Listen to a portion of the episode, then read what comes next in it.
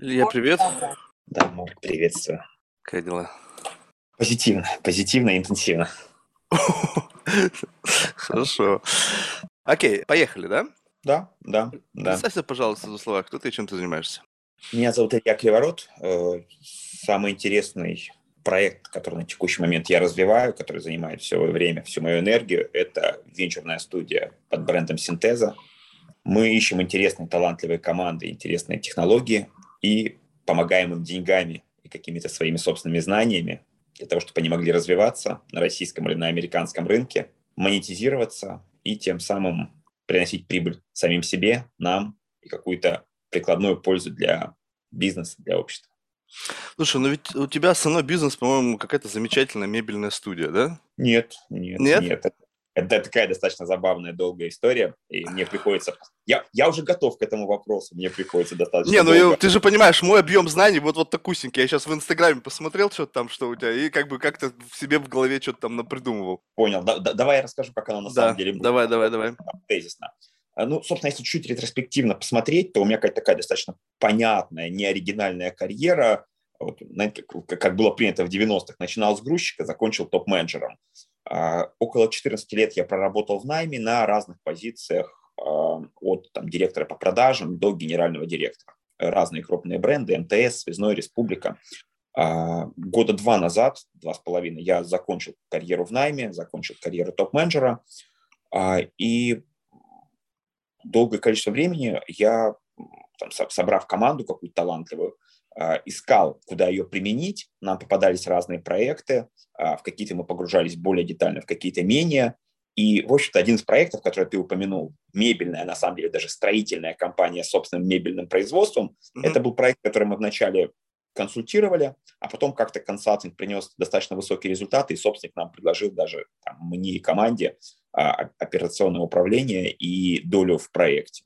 Mm-hmm. Мы выполнили те задачи, те показатели, которые стоят перед этим проектом, достаточно быстро вывели его там, с цифры в пятьсот-шестьсот миллионов до оборота. В этом году мы ожидаем один и семь десятых миллиарда в финансовом году. Рублей? И... Да, да, мы о рублях. Мы о России и о рублях пока, да? Окей, окей. К долларам и к Америке, наверное, перейдем чуть попозже. И, в общем-то, действительно, этот проект на текущий момент тоже есть.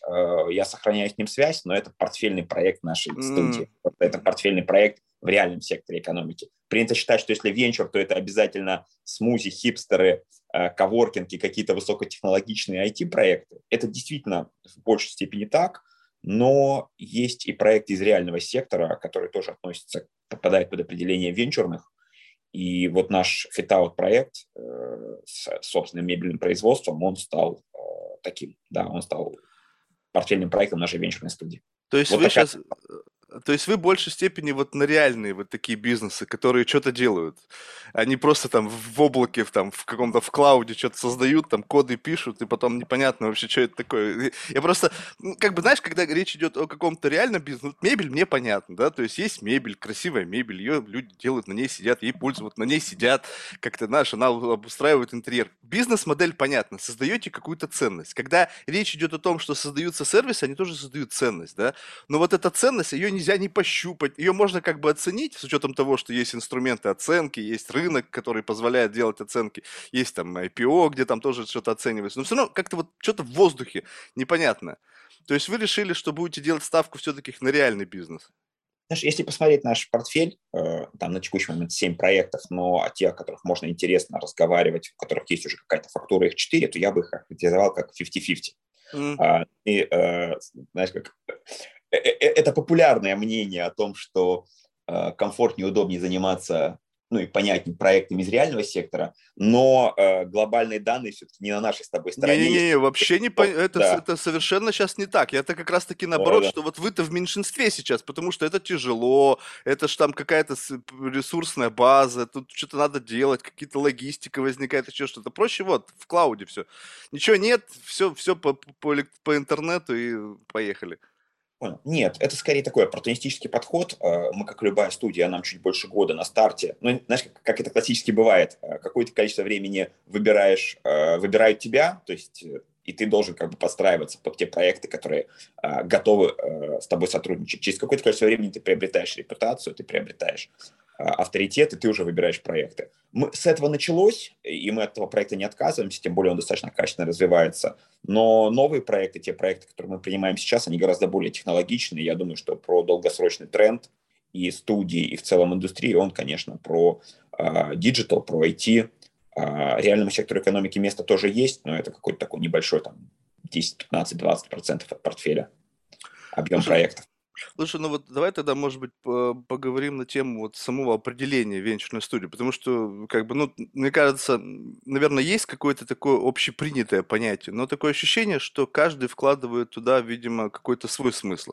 Вот последний смысл, который я, как бы, уловил, тоже был у меня гость, он тоже венчурная студия, он сказал, что, по сути, венчурная студия – это недостающий набор скиллов. Ну, то есть, скажем так, есть какая-то команда, у них есть какая-то там хорошая идея, но есть дыры, вот как в швейцарском сыре, да, которые это либо компетенция, либо понимание рынка, либо деньги, в общем, неважно что. И вот венчурная студия – это как раз-таки вот какой-то такой дополнительная намазка, которая позволяет все это выравнивать, для того, чтобы это все стройно летело. Вот насколько вот такое определение соответствует той бизнес-модели, которую вы реализуете?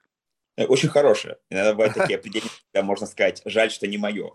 Это действительно очень похожая метафора и про сыр, и про недостающие компетенции. Но если э, попробовать какую-то теоретическую базу под это подвести, я думаю, может быть интересно и тебе, и слушателям, то э, в венчурной индустрии, а, кстати, слово венчурное, давай вообще с него начнем, что такое студия будет вторым вопросом, а что такое венчурное? Не, ну, блин, венчурное, что более-менее всем понятно. Все достали уже, если честно, всех с этими венчурными историями, мне кажется. Тут просто как-то, знаешь, я почему об этом заговорил, почему, ну, то есть, как бы, такое ощущение, что уже внутри самой индустрии что-то происходит. То есть, понимаешь, раньше как было? Ну, был венчурный капиталист, ну, были, да, бизнес-ангел, но это тоже такой, кто-то придумал, какой-то обычный классический инвестор, почему-то его назвали бизнес-ангелом, видимо, потому что он без организации юридического лица, да, то есть без uh-huh. какого-то entity. Просто чувак, который раньше просто давал деньги, ему понравилась идея, у него куча бабла, его вдруг назвали бизнес-ангелом. Ну окей, проехали, давно это было. Венчурные капиталисты, тоже давно история. И тут началось какая-то венчурная студия, какие-то там акселераторы. Ну, то есть вот это вот все внутри индустрии, получается, начинает развитие. И в последнее время звучит вот как раз венчурные студии. Я не понимаю, вроде какого хрена придумывать ты что-то еще новое? Ну вот назовись ты венчурным капиталистом, назовитесь венчурной компанией. В чем проблема-то? А нет. Э, проблема есть, и проблема все-таки действительно находится в функционале. Как и любой рынок, который развивается, э, он постепенно модернизируется, создает какие-то новые сущности, новые субъекты. Это нормально. Э, смотри, э, про венчурный рынок. Ну, здорово, если определение венчур уже всем э, понятно. Я тогда про него очень коротко проговорю, что на самом деле существует большое количество инвестиций, от инвестиций в реальный сектор экономики, инвестиций в компании, инвестиций в акции, в бонды, банды, неважно, как их не называй, инвестиции в э, недвижимость. И э, вот если так попробовать какую-то провести прямую, то там с точки зрения там, менее рисковые, то это, понятно, будут банковские депозиты, это будет real estate, и самые рисковые – это венчур. Да? Почему, тем не менее, несмотря на то, что риск очень высок, э, существует большое количество людей, тысячи людей, которые готовы туда инвестировать, как бизнес-ангелы или так фонды, э, потому что и доходность очень высока. Если от э, недвижимости мы, или там, от э, банковского депозита мы ожидаем доходность, зависит от страны, от региона, но там, до десять процентов, а классически всегда там, три, пять, семь, то э, венчурные проекты показывают доходность э, там, сорок процентов и выше, это среднее. Это не, мы не берем икс десять, икс пятнадцать, как это классически э, принято смотреть. Они показывают достаточно высокую доходность и всегда находятся...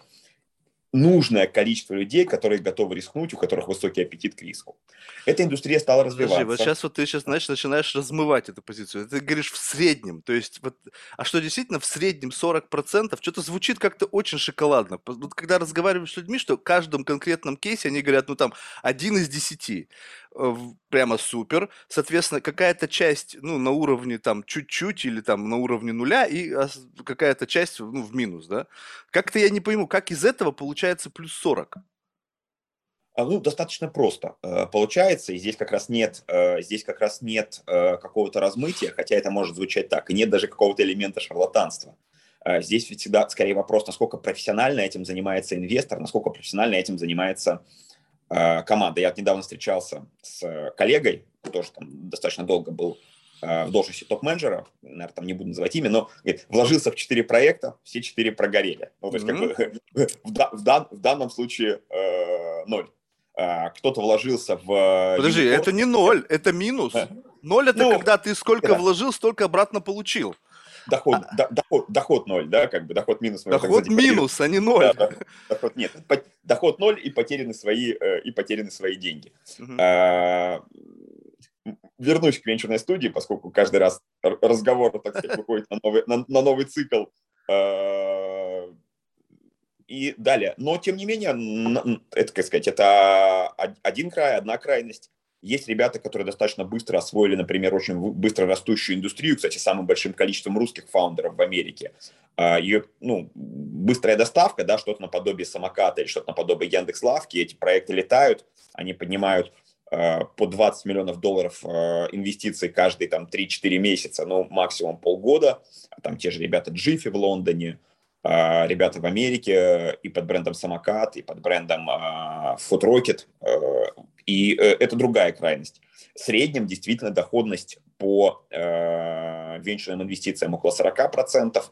По формату венчурной студии, кстати, пятьдесят четыре процента, она более надежна, но у нее есть тоже свои а, особенности. А вот где ты в этом, где в этом среднем, самый же ключевой вопрос, где в этом среднем окажешься ровно ты. И это как раз уже зависит от того, как, как выглядит твоя стратегия инвестиций, какие проекты ты выбираешь, какой у тебя опыт, какое количество проектов, в том числе, ты освоил. Ты прав, один становится неким там юникорном и в целом должен вытаскивать э, инвестиции по неудачным проектам. Два-три проекта показывают, ну, такой некий средний, усредненный результат с прибылью. Еще около двух-трех проектов э, показывают там ноль плюс, такой среднестатистический. Остальные проекты ты должен вовремя успеть, ну, что называется, похоронить, да, как бы и слезть с этой мертвой лошади. Если ты соблюдаешь это, если ты являешься профессиональным инвестором или пользуешься услугами профессиональных инвесторов, то та доходность, которую я показал, она, ну, это, это, это не вопрос теоретический, эти данные открыты, они публикуются. Теперь немножко поговорим о рынке и о формате венчурной студии, откуда он возник. Американский рынок, ну, собственно, тот рынок, который является законодателем мод венчурной индустрии, он по первому полугодию года, вот текущего года, показал, показал э, объем двести девяносто - двести девяносто четыре, если быть точным, миллиарда. Российский рынок показал объем один миллиард, то есть мы примерно двести девяносто четыре раза отличаемся от э, американского рынка, но при этом динамика неплохая, мы растем. Рынок чего? Полугодие... Венчурных инвестиций. А, венчурных инвестиций, да. Mm-hmm. Венчурных инвестиций. А, поскольку рынок достаточно большой, то на этом рынке существует четыре сущности, четыре формата. Их можно... Как, как, знаешь, как нет нигде очень точных правил, но как бы, если бы надо было как-то энциклопедически это разложить, то было бы четыре формата. Первый – фонды. Там все просто. Ребята собирают деньги, докладывают свои деньги, инвестируют в проекты, инвестируют в десятки, сотни. Там самые крупные фонды в несколько сотен проектов, такие как а шестнадцать зет, например, Target, инвестируют и почти не вмешиваются. Ну, там какая-то отчетная встреча раз в месяц, раз в два месяца с командой проекта, помогают, что называется, on-demand по запросу с чем-то. Ну, фонд – самая простая, самая понятная конструкция. Но создавать фонд имеет смысл, если у тебя там в управлении инвестициями хотя бы там тридцать миллионов долларов, потому что все остальное как раз скорее приведет к тому, что ты будешь, не будешь показывать нужную рентабельность для инвесторов. А вторая сущность – это акселератор. Акселератор – кейс очень понятный, самый крупный, самый интересный, с самым большим количеством юникорнов, ну, то есть проектов, которые имеют миллиард, оценку миллиард, это Y-комбинатор американский. Это фабрика. Это фабрика по упаковке стартапов. То есть они пылесосят сотни, тысячи проектов, ну, а сейчас даже скорее проекты пылесосят комбинаторы, потому что Y-комбинатор номер один, о нем все знают, и дает ему очень понятный, очень формализованный список услуг. Ну, ты знаешь, как, как парикмахерская с очень коротким меню. Uh-huh. Делают очень круто, ну, то есть там, собственно говоря, не знаю, почему как парикмахерская, но очень преображает проект. Делают очень круто, очень качественно, но очень формализованные услуги. А на старт, ну, то есть помогают тебе с юридической базой, помогают тебе с маркетингом, помогают тебе с идеей. Практически все делаешь ты сам, но они тебе задают какие-то шаблоны и параметры, плюс ты гордо можешь себе повесить шильдик, что ты выпускник комбинатора. Неважно, там, американского, российского, у нас такие, такие форматы тоже есть. Это второй, второй кейс. он не подходит тем, у кого какой-то эксклюзивный запрос, или тем, кто, например, совсем юн, у них хорошая идея, но они пока не в состоянии делать сами.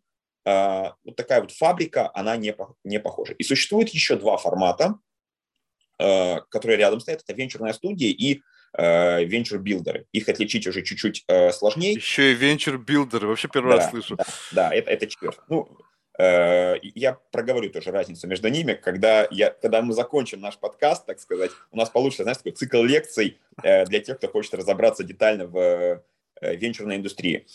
И ты, ты совершенно справедливо сказал, если запрос уникальный, если проект штучный, если в нем необходимы какие-то очень точечные настройки, то фонд точно не подходит, соответственно, акселератор не подходит тоже, потому что их задача быстро, универсально вырастить. А эксклюзивно занимаются венчурные студии и венчур-билдеры. В чем разница? Венчурные студии чаще всего, там, в восемьдесят пять процентов берут проекты, у которых уже есть фаундер, у которых уже есть, у которого уже есть идея, и действительно помогают ему очень кастомизированно. Для одного из проектов мы сейчас ищем финансового директора в Америке. Для другого проекта в нашем портфеле мы сейчас разрабатываем эм ви пи и ищем команду, которая этот эм ви пи могла бы создать достаточно технологично. А для строительного проекта мы вообще на текущий момент помогаем с концепцией поиска э, общежитий, не поверишь. И, и, и это очень кастомизировано. В этом есть проблема, потому что ты не можешь взять э, большое количество проектов. Когда услуги кастомизированы, э, венчурная студия старается не брать больше пяти-семи проектов э, в год. Очень зависит от штата, очень зависит от количества партнеров, от, от экспертизы, но не больше пяти-семи проект, проектов в год. То есть восемьдесят процентов проектов, у которых есть фаундер, они, он приходит, э, партнерам студии кажется, что проект крутой, его можно доделывать, допиливать, у него есть потенциал. И тогда действительно студия оказывает практически весь набор э, кастомизированных услуг. И двадцать процентов проектов – это когда идея возникла внутри студии. Есть у нас такой проект, который пришел в голову, проект «Слой», который пришел в голову одному из партнеров. И ну, чем мы хуже, студия начинает проект этот создавать сама и уже нанимает какого-то наемного менеджера, который помогает его развивать. Вот, собственно, и разница между венчур-билдером. Венчур-билдер – это практически такая же студия, но у них восемьдесят процентов собственных проектов. Ну, mm-hmm. я, например, Digital Horizon – ребята, которые придумывают идеи внутри себя, ну, то есть, понятно, под словом «придумывают» становится, понятно, мониторят рынок, исследуют рынок, смотрят, какие есть тренды, какие у корпораций есть запросы, формализуют какой-то продукт, описывают его и нанимают наемного генерального директора с целью, ну, то есть практически на окладе и на опционе, с целью этот проект развить. Вот такие четыре сущности. При этом я подчеркну, что студия и венчур-билдеры, они очень близки, но все же сейчас принято с точки зрения определение, выделять их в отдельные сущности. Вот так выглядит рынок, вот так выглядят э, игроки на этом рынке. Слушай, ну вот я так понимаю, что вот я, я, вы заходите, это вот как позиция оценки вашего входа в тот или иной проект происходит? То есть вот как, как это происходит оценка ваших услуг? Ну, когда деньги вложишь, вроде понятно, оценили компанию, поняли, сколько она стоит, положили денег, ну, в зависимости от того, сколько положили, вот ваша доля. Ну, окей, а здесь как? Как оценить вашу экспертизу? Потому что, если ты говоришь, что все решения кастомизированы, ну, тут тоже, получается, история такая очень, очень размытая, непонятная. То есть, как вообще оценить Но... поиск общежития в доле? Mm-hmm. Ну, его уже, наверное, никак не оценить. Договоренности обычно достигаются на старте. И э, при этом э, тоже здесь нет, нет необходимости изобретать э, велосипед. В мире существует на текущий момент что-то около шестисот студий, их количество чуть-чуть меняется, потому что этот тренд достаточно ярко выраженный, и в России их на текущий момент, по-моему, шестнадцать, опять по-разному себя позиционируют, но шестнадцать студий, в мире, как я и сказал, шестьсот. Существуют некие установленные бенчмарки. Мы ведь входим не только ресурсами, не только помощью, мы входим и деньгами. Это двусоставная конструкция. Средний чек обычно, который инвестирует студия в проект по миру, он около двести пятьдесят - двести шестьдесят тысяч долларов. По расчетам это те деньги, которых должно хватить молодому стартапу с момента идеи, с момента, что называется, пруф-концепта или идеи совсем как таковой, до момента, когда они могут показать первые метрики и уже привлекать следующие раунды инвестиций. И второй момент – это усилия. Как их оценивают, тоже существует понятная методология, она не универсальная, и это всегда договоренности, но это примерно стоимость времени партнеров. И его несложно посчитать, если в год берется пять проектов, на каждый из проектов примерно студия должна уделять около тысячи часов. Эти часы оцифровываются, но среднестатистически, опять, если посмотреть опыт индустрии, то около еще сто десять - сто двадцать тысяч долларов обычно инвестируется усилиями. Итого чек в триста пятьдесят - триста шестьдесят - триста семьдесят тысяч, чуть-чуть индивидуально, но полпотолок такой, состоит из двух частей. двести пятьдесят тысяч долларов мы даем деньгами, и сто десять - сто двадцать тысяч долларов мы даем своими ресурсами, своими усилиями. За это мы получаем обычно около двадцать пять - тридцать пять процентов от проекта. Что немало. Немало, но что по большому счету позволяет нас считать такими институционными кофаундерами. Mm. Слушай, Студия, получ... по большому счету, партнер проекта. Это не инвестор, это кофаундер. Это партнер, который и вкладывает свои деньги, и вкладывает свои усилия. Просто у этого партнера, это партнер составной, обычно в студии до тринадцати человек, но это два-три партнера, два-три руководителя и тринадцать, там, тотал тринадцать сотрудников с разными функциями от юридических, юридической экспертизы до финансовой, от рекрутинговой до экспертизы в области корпоративной культуры. И вот таким образом студия взаимодействует с проектом. Слушай, это, знаешь, это, мне кажется, вот взяли, э, ну, то есть, может быть, какая-то бредовая совершенно идея, но представь себе, что вот есть, допустим, должность, э, наверное, в будущем такая может ситуация возникнуть, то есть есть должность компании, как там генеральный директор, там си и о, не знаю, как угодно назови, да, и есть должность там кофаундера. Вот э, венчурная студия, по сути, это, наверное, вот такой кофаундер, который декомпозирован на разные составные части, то есть там, допустим, по компетенциям, то есть это такой, как бы, киборг, условно, такой, который, у него есть много голов, у него есть много экспертиз, и он приходит на должность кофаундера как, как какого-то, ну, single entity. И по сути, не один человек участвует, а целая группа, то есть некий целый коллектив, который позволяет более эффективно работать, то есть экспертиза намного шире. Но по сути это один, одна как бы функциональная entity. И мне кажется, в будущем этот инструмент будет работать. Представь себе, что, допустим, требования корпоративного управления, мне кажется, с каждым годом все настолько сложнее и сложнее, что вот профессионализма одного человека, как, допустим, там, кофаундера или как там си и о компании, ну, просто, мне кажется, уже становится недостаточно, чтобы, вот, знаешь, вот как бы раз и вот впрыгнуть в эту всю историю. И поэтому такой, как бы, как single entity заменяется на такой сложно с, эм, собранный какой-то такой гибрид из, из какой-то команды, который выполняет функцию, по сути, одного. И за это получает либо зарплату, либо долю, либо там еще как-то. Обычно долю, да, зарплату. зарплату ну, я, я, я, да, я да, перевел, да. Что как будто бы это уже функция. То есть представь себе, что будет в интернете функция. Найти себе си и о, да, чик нашел, а там команда уже из десяти человек, они ждут, когда впрыгнуть в твою историю.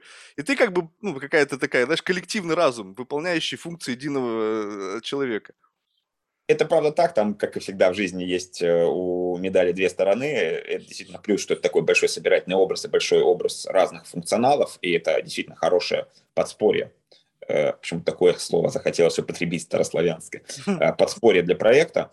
Но дальше там очень правильно важно организовать работу с тем, чтобы эти функции не мешали друг другу, а действовали в таком едином ключе. И поэтому обычно работа строится таким образом, что для проекта большую часть времени студию представляет куратор, то есть один человек, который взаимодействует с проектом, фаундеру и команде, там обычно это три-четыре человека в стартапе, им не надо каждый день взаимодействовать с пятью, семью, десятью или со всеми тринадцатью участниками студии. Они взаимодействуют с куратором, цель которого как раз обеспечить взаимосвязь, называется такое некое одно окно, да, которое принимает задачи от проекта, не только принимает, но и в том числе это человек достаточно высокого уровня квалификации, который в том числе, даже, знаешь, может быть, проект не высказал какие-то пожелания, но куратор видит, что э, есть потребность, и наоборот акцентирует внимание проекта, стартапа, на том, что вот такая потребность есть.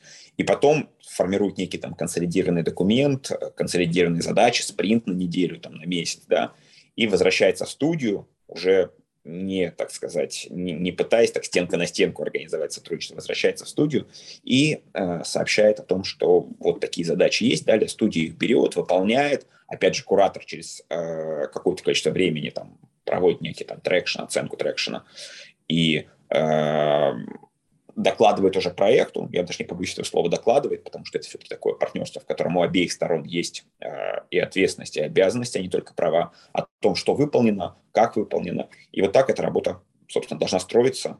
Ты прав, это собирательный образ, но при этом все взаимодействие классически обеспечивается через одного сотрудника через... Ну, понятно, куда-то. Да, ну это понятно, то есть это какая-то воронка в конечном итоге. Слушай, ну да. а кто, кто основные вот компании? Я просто, как бы, знаешь, опять со своим, как это было, как это, знаешь, в прошлом, то есть угу. вот...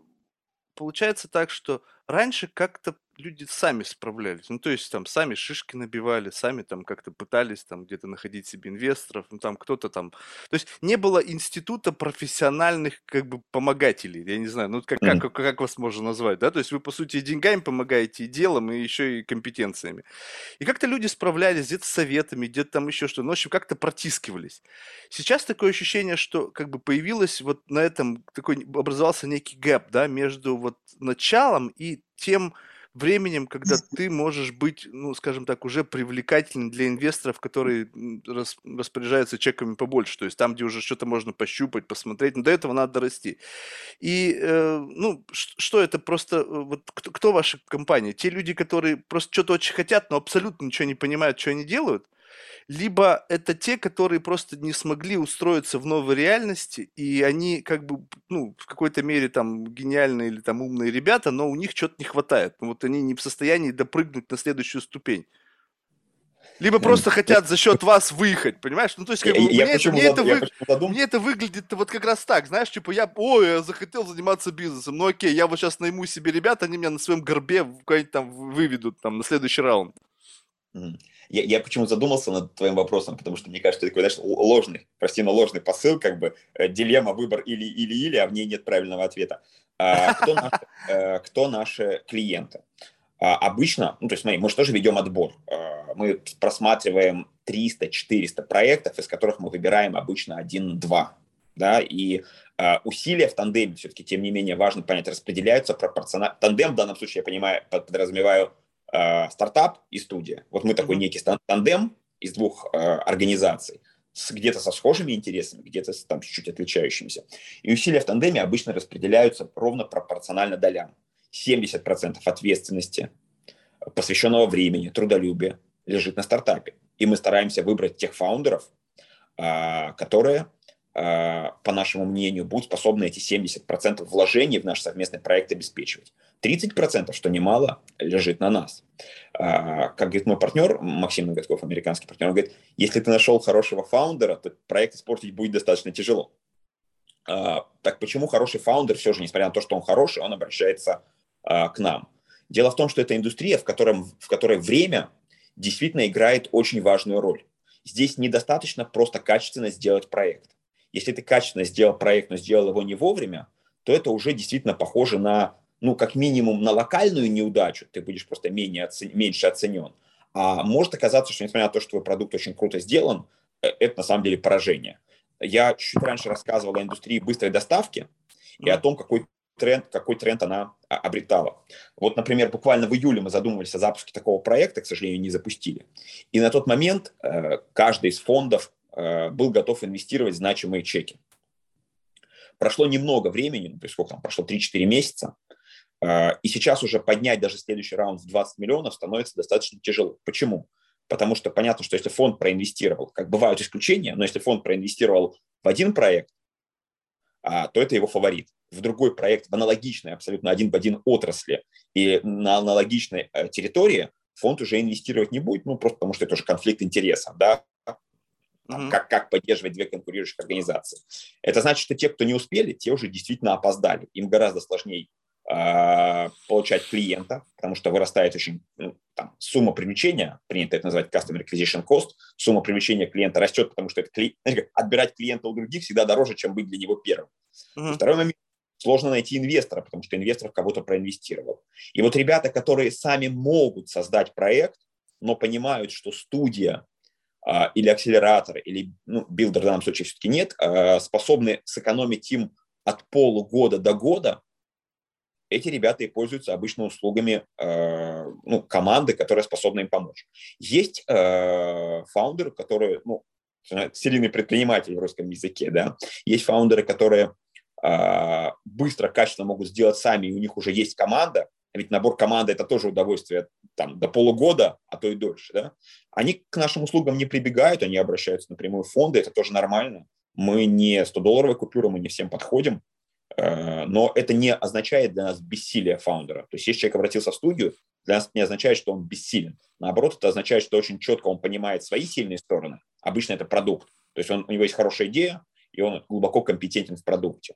И при этом у него нет экспертизы в области э, найма, в области, допустим, построения финансовых моделей или в э, плоскости, э, ну, legal, что называется, юридических сервисов. Это не делает его хуже, это не делает проект потенциально неуспешным. Если мы видим, что перед нами такой бульдог по-хорошему, который способен вгрызться в проект, а ему просто нужна наша поддержка, это здорово, таких мы и ищем. Слушай, вот это любопытно. А на следующем раунде, когда речь идет уже с какими-то ребятами, которые чеки повыше выписывают, вот ваше участие, ваша там двадцать пять - тридцать процентов доля, она их не отпугивает? Ну, согласись, с одним человеком договариваться или с двумя, плюс они еще там не финансово могут быть неграмотные. Ну, да, и как бы по-честному говорить, да? Мы же сейчас не, не тут не, не для лохов каких-то передач ведем, а для нормальных людей. Ну, представь себе, вот я сижу такой жирный инвестор, что мне, что мне нужно? Ну, тут эта вся вот риторика, что да-да-да, я там за корпоративную идею, там, дух предпринимательства, фаундера, во всех люблю. Ну, да, в какой-то мере есть, но в основном по максимуму отжать.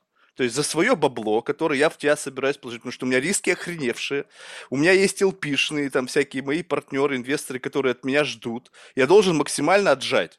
И тут я прихожу к вам, тут вот тут двое ребят каких-то там, не знаю, зеленых, не зеленых, и такие, знаешь, матерые эти топ-менеджеры, которые там пятнадцать лет отпахали, они тоже, знаешь, откусить могут неплохо. И вот у вас доля тридцать процентов, вот с вами договариваться ведь сложнее будет. Вот с, вот с таким вот стартапом, условно, вот в той упаковке, в которой вы приходите, ну, посложнее будет. У вас есть свои интересы, внутри ваших интересов, еще там партнеры, еще и так далее. И вот это бесконечное усложнение. Я перед тем, как э, прийти, перед тем, как э, происходит наше интервью, естественно, посмотрел какое-то количество интервью твоих, просто чтобы понимать, к чему необходимо быть готовым. И вот я, видимо, так сказать, переоцениваю какую-то свою способность э, к, что называется, к мониторингу. Да, я не замечал, что ты такой циничный. Видимо, когда я, тем более, выпуск, допустим, с девушкой-фотографом, я, к сожалению, не воспроизведу имя, да, как бы, э, я, ну, я посмотрел какие-то несколько разнообразных интервью, да, я вот этого цинизма не замечал.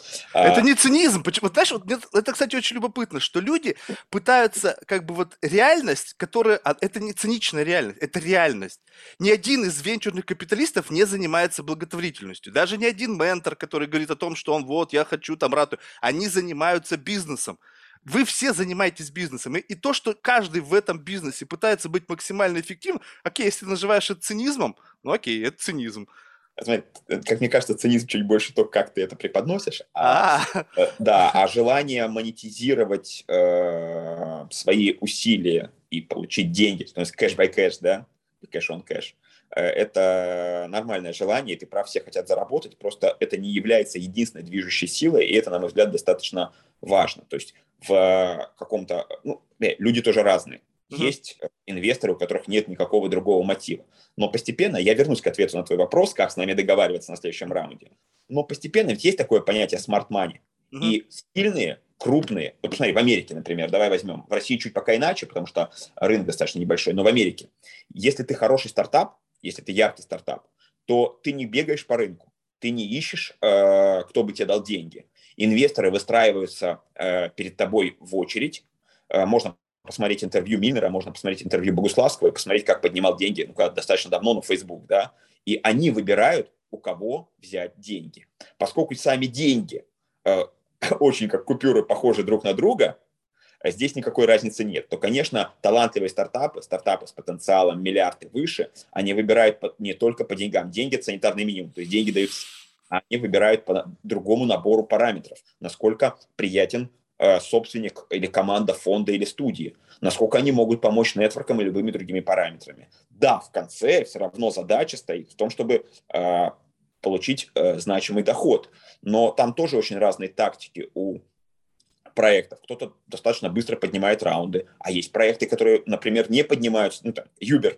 Я уже не знаю, какая там буква. Раунд A, раунд B, раунд C. Я не знаю, когда закончится английский алфавит, им необходимо будет переходить на какие-то там римские, римские цифры или на, ну, на что-то еще. Может быть, на какие-то алфавиты с большим количеством э, букв. А кто-то, например, видит, что на текущий момент нет потребности в деньгах, абсолютно не жадничает, сохраняет свою долю, сохраняет свой портфель в желании быть ну, мажоритарным принимателем решений, если так можно сказать, в желании быть мажоритарным собственником. Это разные стратегии, деньги там всегда играют роль, и это хорошо, потому что как кроме денег оценить, насколько действительно твой проект интересен клиенту и интересен рынку, но другой методологии пока не придумали. Деньги, может быть, не самая лучшая, но она единственная существующая и универсальная. Теперь, как с нами договариваться?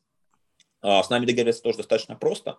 Я думаю, что наличие нас в проекте – это скорее благо для всех, потому что наличие людей, мы, то есть наша же задача не просто быть какими-то упрямыми волками, которые не отдают долю. Как раз дело в том, что когда у всех есть бизнес-интерес и задача выйти к каждой стороне с максимальной прибылью, это создает хорошую платформу для диалога. Договориться с нами вообще максимально просто, потому что когда заходят фонды поздних стадий или когда появляется стратегия, как стратегические покупатели, мы выходим. Мы не стараемся сохранить свою долю до конца. Ну, правильно. Вы выходите да. по, по, по той оценке, которую вы себе в голове нарисовали. Мы выходим по той оценке, которую мы нарисовали себе в голове, нарисовали в модели, а потом показали, если показали, метрики, которые позволяют подтвердить релевантность этой оценки для рынка. И тогда фонд или стратег говорит о том, что действительно ребята, ну, условно, там, не знаю, зашли, не знаю, за двести пятьдесят тысяч, а выйти хотят по оценке э, миллион, но похоже, что их доля в тридцать процентов в этом проекте, по тем метрикам, которые мы видим, ну, зависит от проекта, по обороту, по эл ти ви, по Customer Acquisition, сочетанию эл ти ви и... Э, ну, давайте, я просто знаете, предполагаю, что ты правильно сказал, что нас mm-hmm. смотрят трушные ребята, поэтому какая-то терминология не повредит, но, тем не менее, по, по, скажем так, по сочетанию параметров, сколько с клиента можно заработать и сколько денег на него надо потратить э, до того, как ты заработаешь. И похоже, что да, мы сейчас э, оплатим э, ребятам из Синтеза один миллион за их двести пятьдесят, но мы за этот миллион заработаем пять mm. еще через три-четыре года. И тогда все-таки важно это не цель, чтобы мы не выиграли, потому что это, это глупая цель, тогда ни одной сделки не совершится. Мы, конечно, вошли в проект, чтобы заработать. Это наше обязательство перед командой, перед нашими инвесторами, перед здравым смыслом, перед рынком. А, а задача, чтобы следующий партнер понимал, что мы настолько качественно отработали свои деньги, что когда он вложит миллион, э, вопрос получения пяти миллионов – это дело времени, дело техники. Вот так, скорее, эта индустрия строит. То есть, все получается... должны заработать. Не заработает кто-то один. В цепочке должны заработать все. И это преимущество в сравнении, там, не знаю, с покером, да, э, должны заработать э, инвесторы ранних стадий, бизнес-ангелы, там, семья того фаундера, который создал. Должен заработать фаундер, его команда. Должны заработать мы. Должны заработать фонды поздних стадий. И в идеале стратег, который в конце, которого в конце будет сделан экзит. Да-да, это я понял. То есть, получается, основная задача сделать так, чтобы на момент, когда будете поднимать раунд, вы находились в позиции, когда вас хотят. То есть тогда, когда э, деньги – это как бы просто как бы, некий как бы by default позиция, как ты сказал, санитарный минимум, и то, что вы там есть, это как бы, ну, есть гигантский плюс на самом деле, поскольку если бы не вы, то, возможно, они бы до этого раунда вообще бы не добежали. И там уже вопрос то, что они хотят зайти, ну, как бы любыми путями. И тут, соответственно, возникает вот тот самый необходимый leverage, чтобы вы могли выйти по той оценке, которую вы запрограммировали. Но вот это, это такой как бы, ну, как бы идеальный сценарий. То есть, когда вы определились, вот у вас есть там стратегический план на какое-то количество времени, дотянули кей пи ай до этих показателей. И окей, но вот а что если? Вот вы пришли к этому времени, но вас не хотят. Ну, скажем так, рынок изменился, что-то произошло. И ведь здесь начинается ведь вопрос продажи.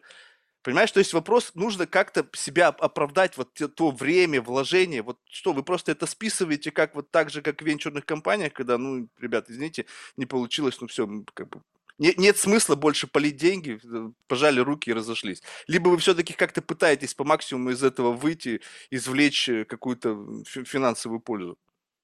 Два-три проекта из десяти, собственно, по статистике списываются, но тоже это происходит не на том этапе или не в таком стиле, а... как, ну, на мой взгляд, это все чуть, чуть иначе происходит. А, обычно списываются проекты не те, которых не хочет э, покупатель, потому что, что такая фраза «нас не хотят». И, есть такое высказывание, да, если вас не покупают, если вас не покупают, то вы продаете либо не то, либо не тем, либо не так.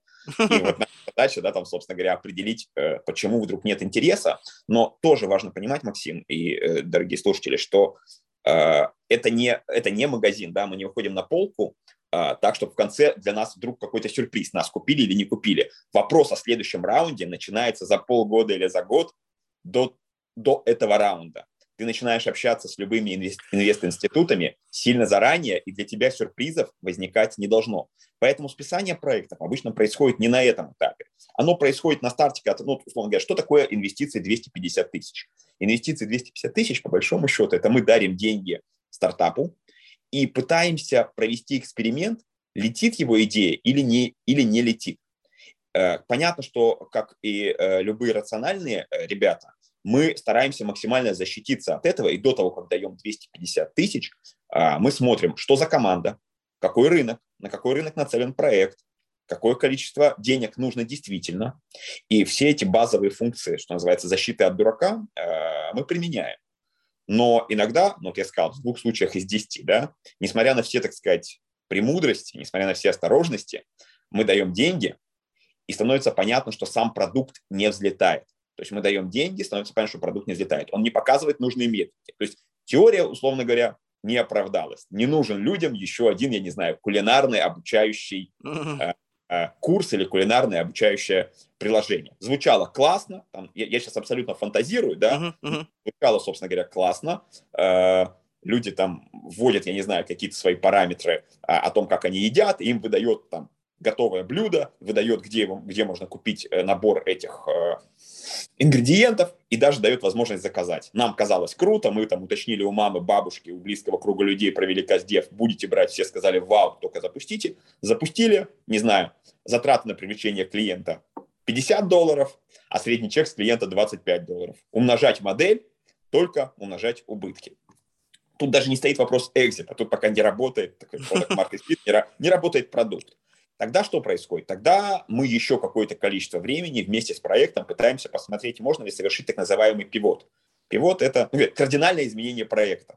То есть пивоты вообще бывают, знаете, как из разряда на сто восемьдесят градусов. Да? Хотел сказать на триста шестьдесят, но такие тоже да, там могут быть. Да? Uh-huh. А, типа, поменялись, а потом пришли в исходную точку. То есть начинали как фуд-проект, стало понятно, что люди заходят, смотрят, смотрят, но их интересует, например, только меню, и у тебя вместо, там, вместо проекта доставки какой-то проект, я не знаю, поварен, поваренной книги, да? Ну, uh-huh. Я могу фантазировать сколько угодно, потому что по многим проектам есть эн ди эй, э, и мне бы сейчас странно было бы рассказывать. Хотя я, наверное, там в процессе расскажу какие-то фактологические э, приемы, факт, примеры, фактологические э, проекты.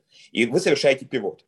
Пробуете этот пивот, э, работает ли новая модель. Заработала? Отлично. Тогда, что называется, смотри, пункт первый, ищем покупателя, общаемся, ищем фонды более э, поздних стадий, и это никогда не является сюрпризом. То есть мы примерно понимаем, это же всегда диалог, докрутите вот тут, мы будем готовы инвестировать. Найдите еще трех инвесторов, мы будем готовы инвестировать часть. И мы с этим работаем.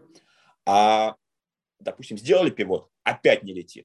Ты потерял еще три-шесть месяцев.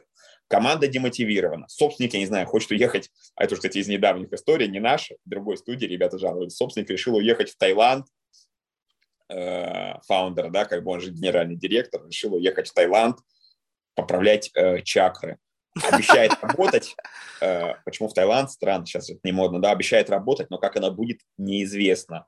И в итоге, окей, ты попробовал полгода одну модель, ты попробовал полгода другую модель, перед тобой, на самом деле, одно из сложных решений для меня, как для человека, который искренне переживает за продукты, пробовать ли третью. Если перед тобой команда проекта с пеной у рта говорит, третью надо, мы готовы, мы будем работать еще и днем, и ночью, можно рискнуть.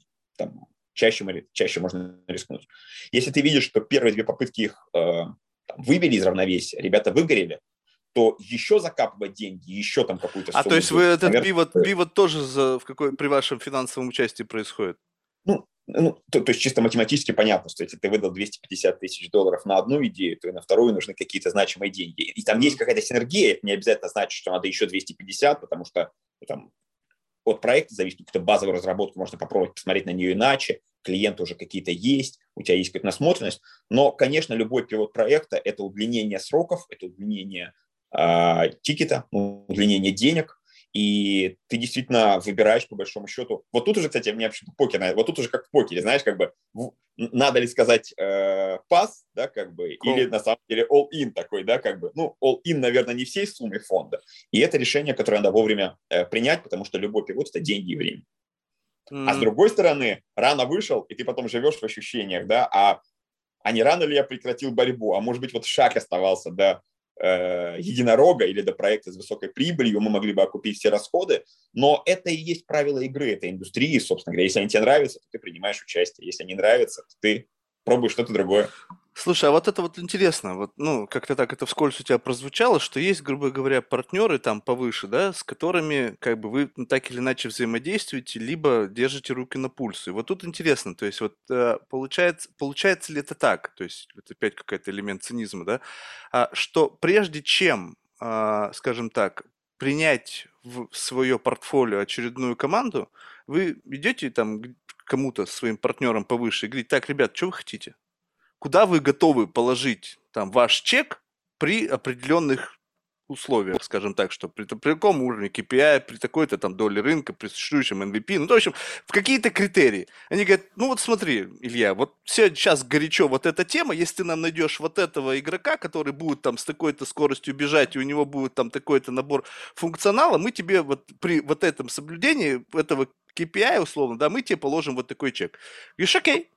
Все, и теперь смотришь на вот эти там триста-четыреста команд, которые к вам приходят, и ты ищешь уже того, для того, что вот этот, пау, знаешь, вот этот памп пайплайн, вот этот, как она, пневмотруба-то, как в банках там да. работает, для того, чтобы это вот именно так и работало. То есть ты только что сформировал вот эту кассету с каким-то набором данных, туда ее закладываешь, она дальше вылетела. И ты уже знаешь, условно, такой некий как бы риск-менеджмент, ты уже как бы знаешь, что у тебя есть на следующем раунде при соблюдении, ну, ты ставишь себе определенную цель для достижения результатов и знаешь, что на выходе у тебя будет кто-то, кто тебе твой чек оплатит.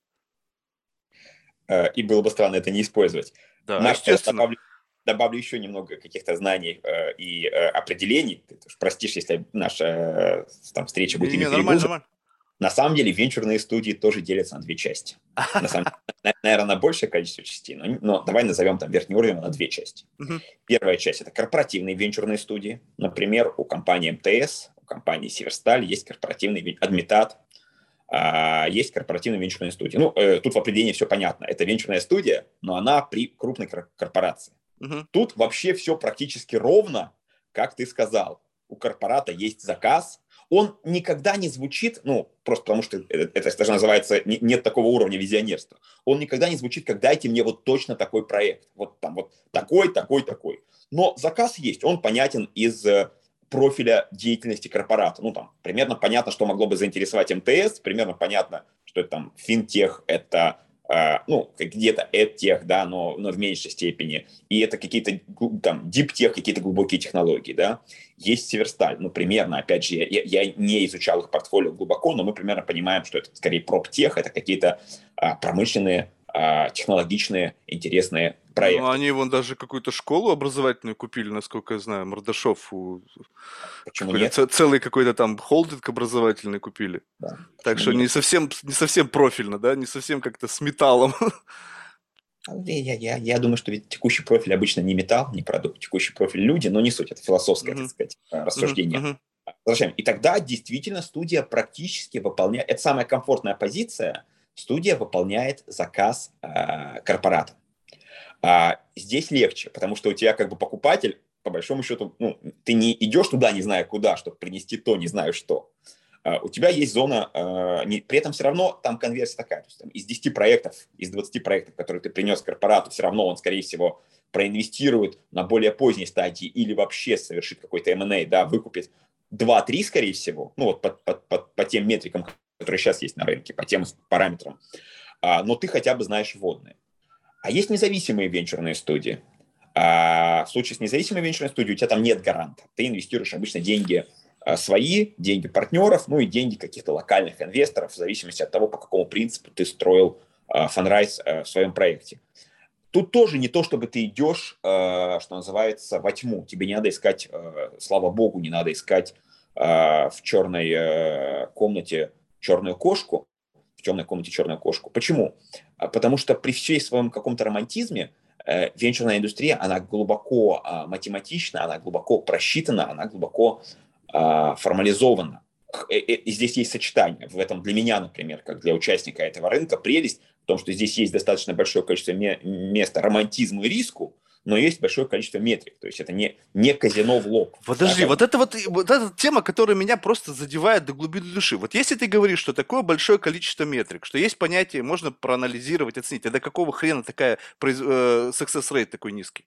Ну, то есть, вот, вот, вот смотри, вот на мой взгляд, вот если есть за что зацепиться, есть какая-то оценка экономической модели, вот private equity взять, ведь, в принципе, анализ плюс-минус он тот же самый, да, понятно, что немножко более поздние стадии рассматриваются, где уже есть больше данных, тут как бы данные, они просто вера тебя в то, что вот этот фаундер с этой командой в таком моменте рынке придет вот к каким-то определенным показателям, но... Получается так, что все это, это все замки из как бы из песка, какие-то воздушные. То есть ты как бы условно эти метрики есть, но эти метрики, они как бы в случае вот таких вот таких вот идеальных условий, они будут жизнеспособными. Не дай бог там фаундер решил уехать в Таиланд, то все развалилось к чертям собачьим. Именно поэтому, получается, вот здесь вот как бы вся эта математика, она какая-то вот такая, как бы, она условно есть в модели, но все равно такой очень казиношный-то success rate. Ну, понятно, что тут не, не совсем правильная аналогия, но тем не менее.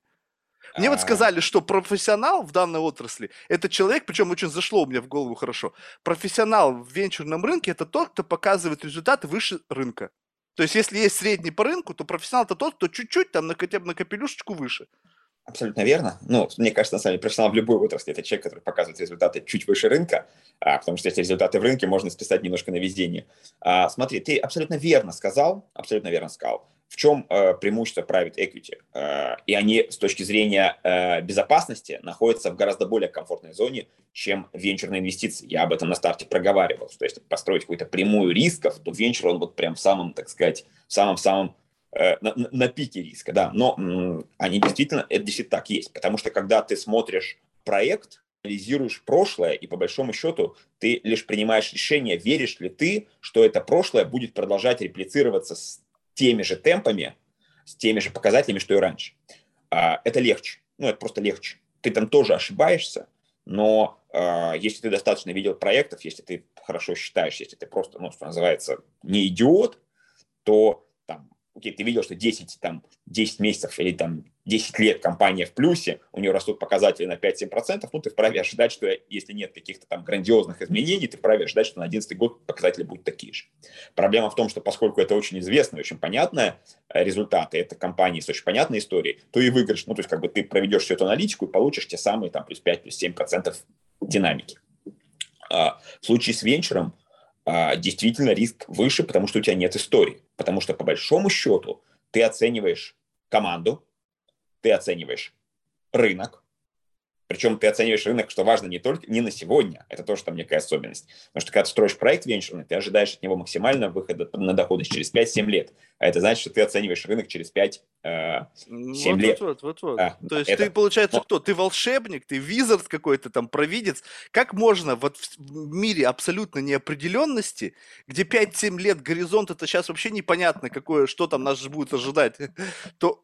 попытаться без возможности экстраполировать прошлые результаты в будущее, вот у тебя есть вера просто. Как можно говорить о профессионализме? профессионализме? Потому что профессионал, единственный в этой области, будет человек, который умеет видеть будущее. Ну, смотри, тут тоже...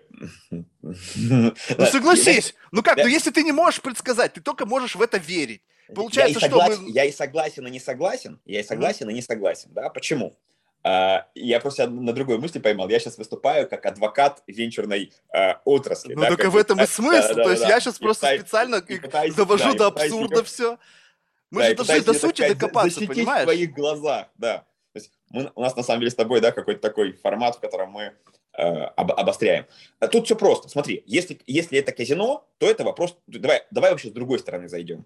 Допустим, mm-hmm. ты прав, и это mm-hmm. вопрос чистого везения. Mm-hmm. Ну, то есть, как бы, условно говоря, там, я пошел в казино, ты пошел в казино. Просто гигантский пайплайн, много денег, много игроков. И понятно, что в этом гигантском рынке кому-то везет. Если кто-то раньше а начал почему? играть, ему уже повезло много раз, и он становится а условным профессионалом. Почему везет одним и тем же? Почему везет одним и тем же и не везет а, одним подожди, и тем подожди, же? Подожди, подожди, подожди. Как это везет одним и тем же? У них как не везет, так и везет. Просто о невезениях не говорят, а говорят о везениях всегда. Нет, ты что думаешь, знаешь, у Секвойи нисколько денег не списалось за всю историю существования этой компании? Нет. Да они до хрена списали. У этой индустрии тоже есть своя особенность. Здесь нет цели не проиграть. ты какой-то, то есть то, что ты спишешь деньги, это правило игры. Если для тебя списывать деньги это ну, душевная трагедия, тут все просто, ты не иди в э, эту индустрию. То есть, как бы, ты по умолчанию, на собеседовании венчурного инвестора тебя должны были бы спросить, если бы оно было. Ты это, в детстве, когда, я не знаю, там, или в юности, когда деньги тратишь или теряешь, ты спокойно к этому относишься? Если человек говорит, нет, я очень переживаю, говорит, нет, тогда венчурные инвесторы не идут. А давай я теперь вопрос по-другому тебе задам. А вот спокойно ли ты относишься к тому, что ты проиграешь чужие деньги? Одно дело, когда ты свои деньги проигрываешь, это одна боль. Чужие деньги, ты знаешь, если бы я был венчурным капиталистом, и все мне несли деньги, и как бы я, прекрасно осознавая то, что это риск, я бы им это объяснял, безусловно, я бы старался сделать все. Но если бы моих долей денег там бы вообще не было, и это было бы потери чужих денег, да мне по барабану. Ну да, плохо. Потом они Первое. ко мне не придут, наверное. Тут, тут мы с тобой пытаемся домыслить за всех игроков.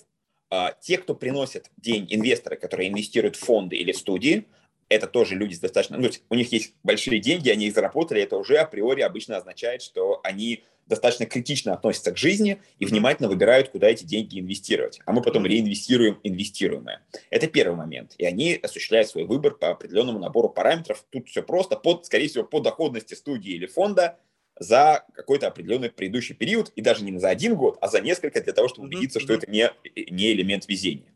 Второй момент. Практически все студии или все фонды инвестируют еще и в том числе свои деньги, то есть деньги э, создателей, потому что действительно ты прав, что называется своей кожей, в этот риск необходимо тоже входить.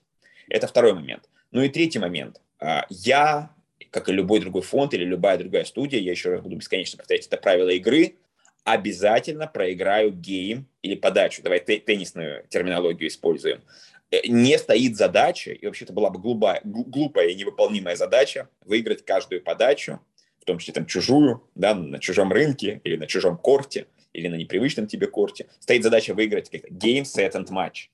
И моя задача э, на каких-то проектах, на каких-то проектах потеряв, в целом показать норму доходности для инвестора, которая была обещана ему нашим инвестиционным меморандумом, на который он соглашался. Если я ее не покажу, то очевидно, что в следующем, в следующем году я не получу инвестиции от него или не получу инвестиции от других игроков э, э, рынка. И это будет моей платой за неудачу. То есть я буду несостоятелен до какой-то определенной, степ- до какой-то определенной степени. Такой риск есть, да, в своей профессии. Поэтому э, что еще меня привлекает, эта индустрия, она построена частично на доверии, частично на анализе. Да? То есть если я показал несостоятельность на этом рынке, то мне будет очень сложно поднять дальше деньги, что бы я там ни рассказывал. Если я показал успех на протяжении какого-то количества времени, я определяю, чьи деньги брать. Ну, собственно, э, венчурная студия, по большому счету, та же компания, тот же, он там зовется стартап, просто это стартап по производству стартапов. К нам в чем-то применимы те же самые метрики. У нас в том числе есть свои адвайзеры, у нас в том числе есть свои какие-то программы обучения, потому что мы должны развивать бизнес тем, чтобы просто оказывать качественные услуги своим портфельным проектам. Слушай, ну вот это получается тоже некий эволюционный процесс, получается, что вы сейчас условно находитесь вот в киндергардене венчурного бизнеса, то есть это вот самый такой нулевой раунд, когда вы, по сути, хотите вырасти до венчурной компании, когда у вас будут фонды, когда у вас будут эл пи, либо вот это прям вот разные векторы, и вы, даже если вы разовьетесь до масштаба вот соизмеримого, когда вы могли бы ими стать, вы ими не захотите стать, потому что такая модель вам ближе. Uh, у нас есть фонд, одно другого не отменяет. Если, опять же, если, нелюбимое слово, но если теоретизировать. Венчурная студия – это форма, в которой есть две, два, два, два института. Первое – это все равно фонд. Потому что но это ваши деньги. деньги. Да. Uh, если конкретно про нас, то у нас есть наши деньги и у нас есть эл пи. А, есть все-таки. У нас то есть микс. Вы делаете, вы райзите нас, деньги? Да, у нас микс из э, корпоративной и частной студии. У нас такой немного, ну, хотя это тоже уже не является необычным форматом. В этом проекте есть лично мои деньги, деньги моего партнера, и есть э, деньги э, нашего эл пи, нашего стратегического партнера, просто он в данном случае чуть более четко обрисовывает, какого типа проекта он бы хотел э, найти или просит нас эти проекты создать. Поэтому это не является какой-то сущностью, там, как киндергарден, как ты сказал, это не является какой-то каким-то форматом. Подожди, вот у меня, знаешь, как определяется, киндергарден или нет? Вот скажем так, вот сегодня вот ты объяви раунд сто миллионов. Вот вы соберете эти деньги? У нас нет такой цели. Мы, Подожди, мы, ну вот мы понятно, что цели нет. Если была бы цель, то, наверное, бы... Я имею в виду, вот если вот вы завтра хотите собрать сто миллионов, вот вы соберете сто миллионов? Так, ну, не, ну, не завтра, давай скажем так, это про, про, вот у вас есть там две тысячи двадцать второй год, и вам нужно собрать сто миллионов. Вот для меня киндергарден, не киндергарден объявляется, определяется именно этим. Если ты в состоянии поднять хотя бы сто миллионов, значит, ты уже где-то далеко. Значит, что? Значит, у тебя есть success story, значит, тебе доверяют, значит, тебе э, могут дать вот такой объем денег, чтобы ты мог им распоряжаться, значит, ну, как бы ты уже подрос. Потому что если кто-то находится сейчас в ситуации и начинает говорить, вот, у нас другая стратегия, ну, согласись, я понимаю сейчас, конечно, что, возможно, я не прав, но деньги, когда есть, то ты более гибок, более можешь быстро принимать решения. Это большой сигнал рынку. Представь себе, сейчас э, стартап-студия, о, ве, значит, венчурная студия Игоря Криворота подняла сто миллионов долларов. Представляешь, какой вот баз информационный? Вам такое количество проектов туда пойдет, потому что они знают, что у вас есть деньги.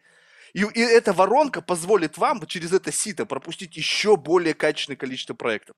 Ну, как бы, звучит, может быть, неправильно, и кто-то сейчас скажет, типа, у нас возникает сразу же коммитмент, нам нужно эти деньги куда-то рассовывать, мы должны думать там об управлении, там, все-все-все. Но, блин, ну, как-то кажется, что это некий какой-то такой эволюционно Excuse, другой да? уровень. Excuse, ну, согласись, да? ну да, но это повыше как бы, это такой уже классический фонд с менеджмент-фи, с хорошим, значит...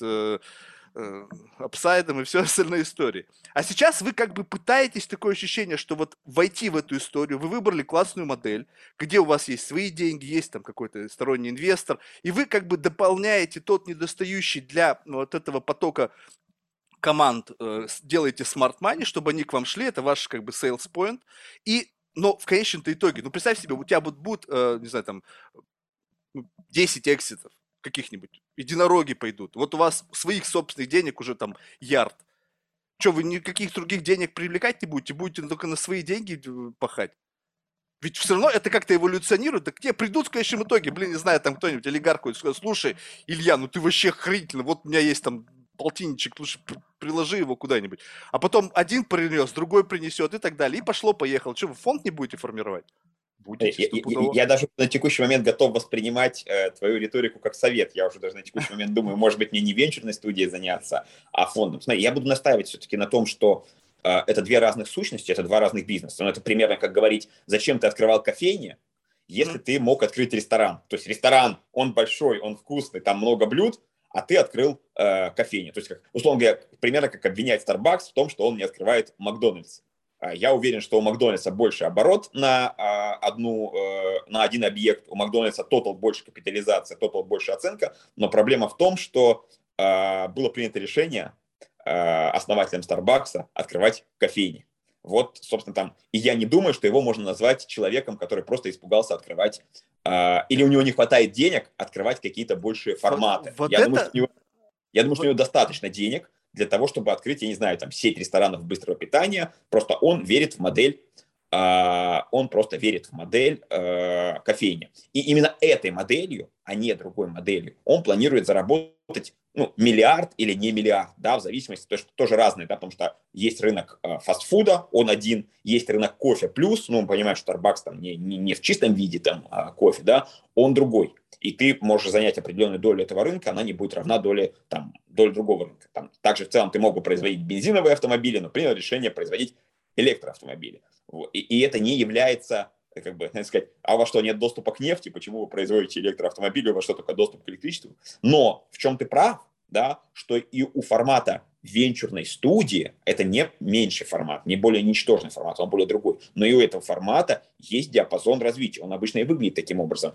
Ты берешь пять проектов первый год, инвестируешь в них миллион двести. Если все идет удачно, то в следующем году ты инвестируешь еще полтора-два миллиона. На третий год ты уже можешь получить, если ты удачно развиваешься, экзиты из, ну, частичные экзиты, да, там, или поднять деньги для развития проекта на тех, которые к тебе пришли в первый год, и еще реинвестировать. И таким органи... То есть у тебя, по большому счету, существует два способа растить э, объем денег, э, которым ты управляешь. И тут ты прав. В формате венчурных студий, среди венчурных студий, действительно мы должны мерить. То есть мериться с фондом глупо, у них другая модель, мы по ней не идем. А вот мериться с другими венчурными студиями э, по параметру э, ну, там, там их много, да, скорее там по параметру капитализации проектов, по количеству проектов, которые осуществили экзит, но и в том числе по количеству денег, которые находятся под управлением, можно и нужно, но и, и, и это какой-то размеренный путь, что называется, не интенсивный путь развития. Есть интенсивный путь развития, мы его тоже изучаем, постепенно ведем переговоры.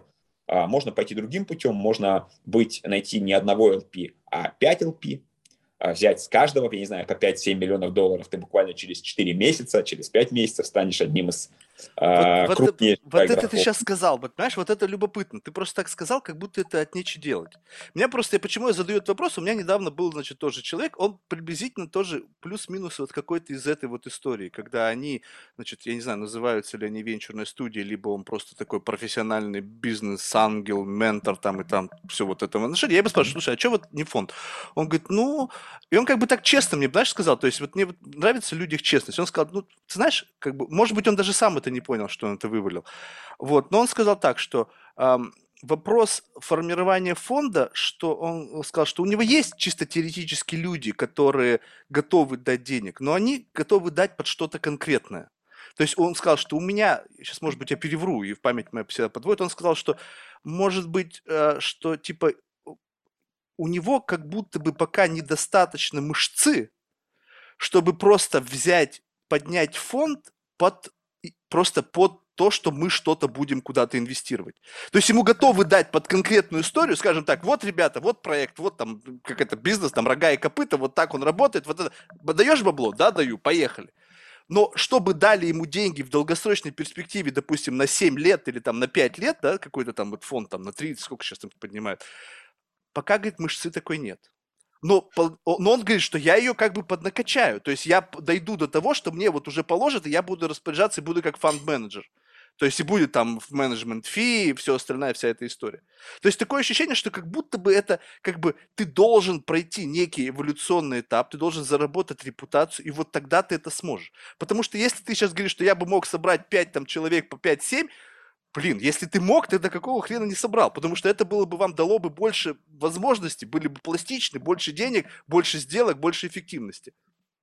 Отвечаю на все вопросы сразу, но до этого немножко позанудничаю, потому ага. что менеджмент фи у тебя несколько раз упоминается как какое-то высшее благо. У нас студия тоже получает менеджмент фи. Менеджмент фи – это не какой-то следующий этап. Менеджмент фи – это обычно полтора-два процента от суммы денег, которыми ты управляешь, которые идут на содержание студии. Это как бы это база. Она, с этого начинается, это не является каким-то более поздним этапом. Это на всякий случай просто, чтобы было какое-то некое уточнение.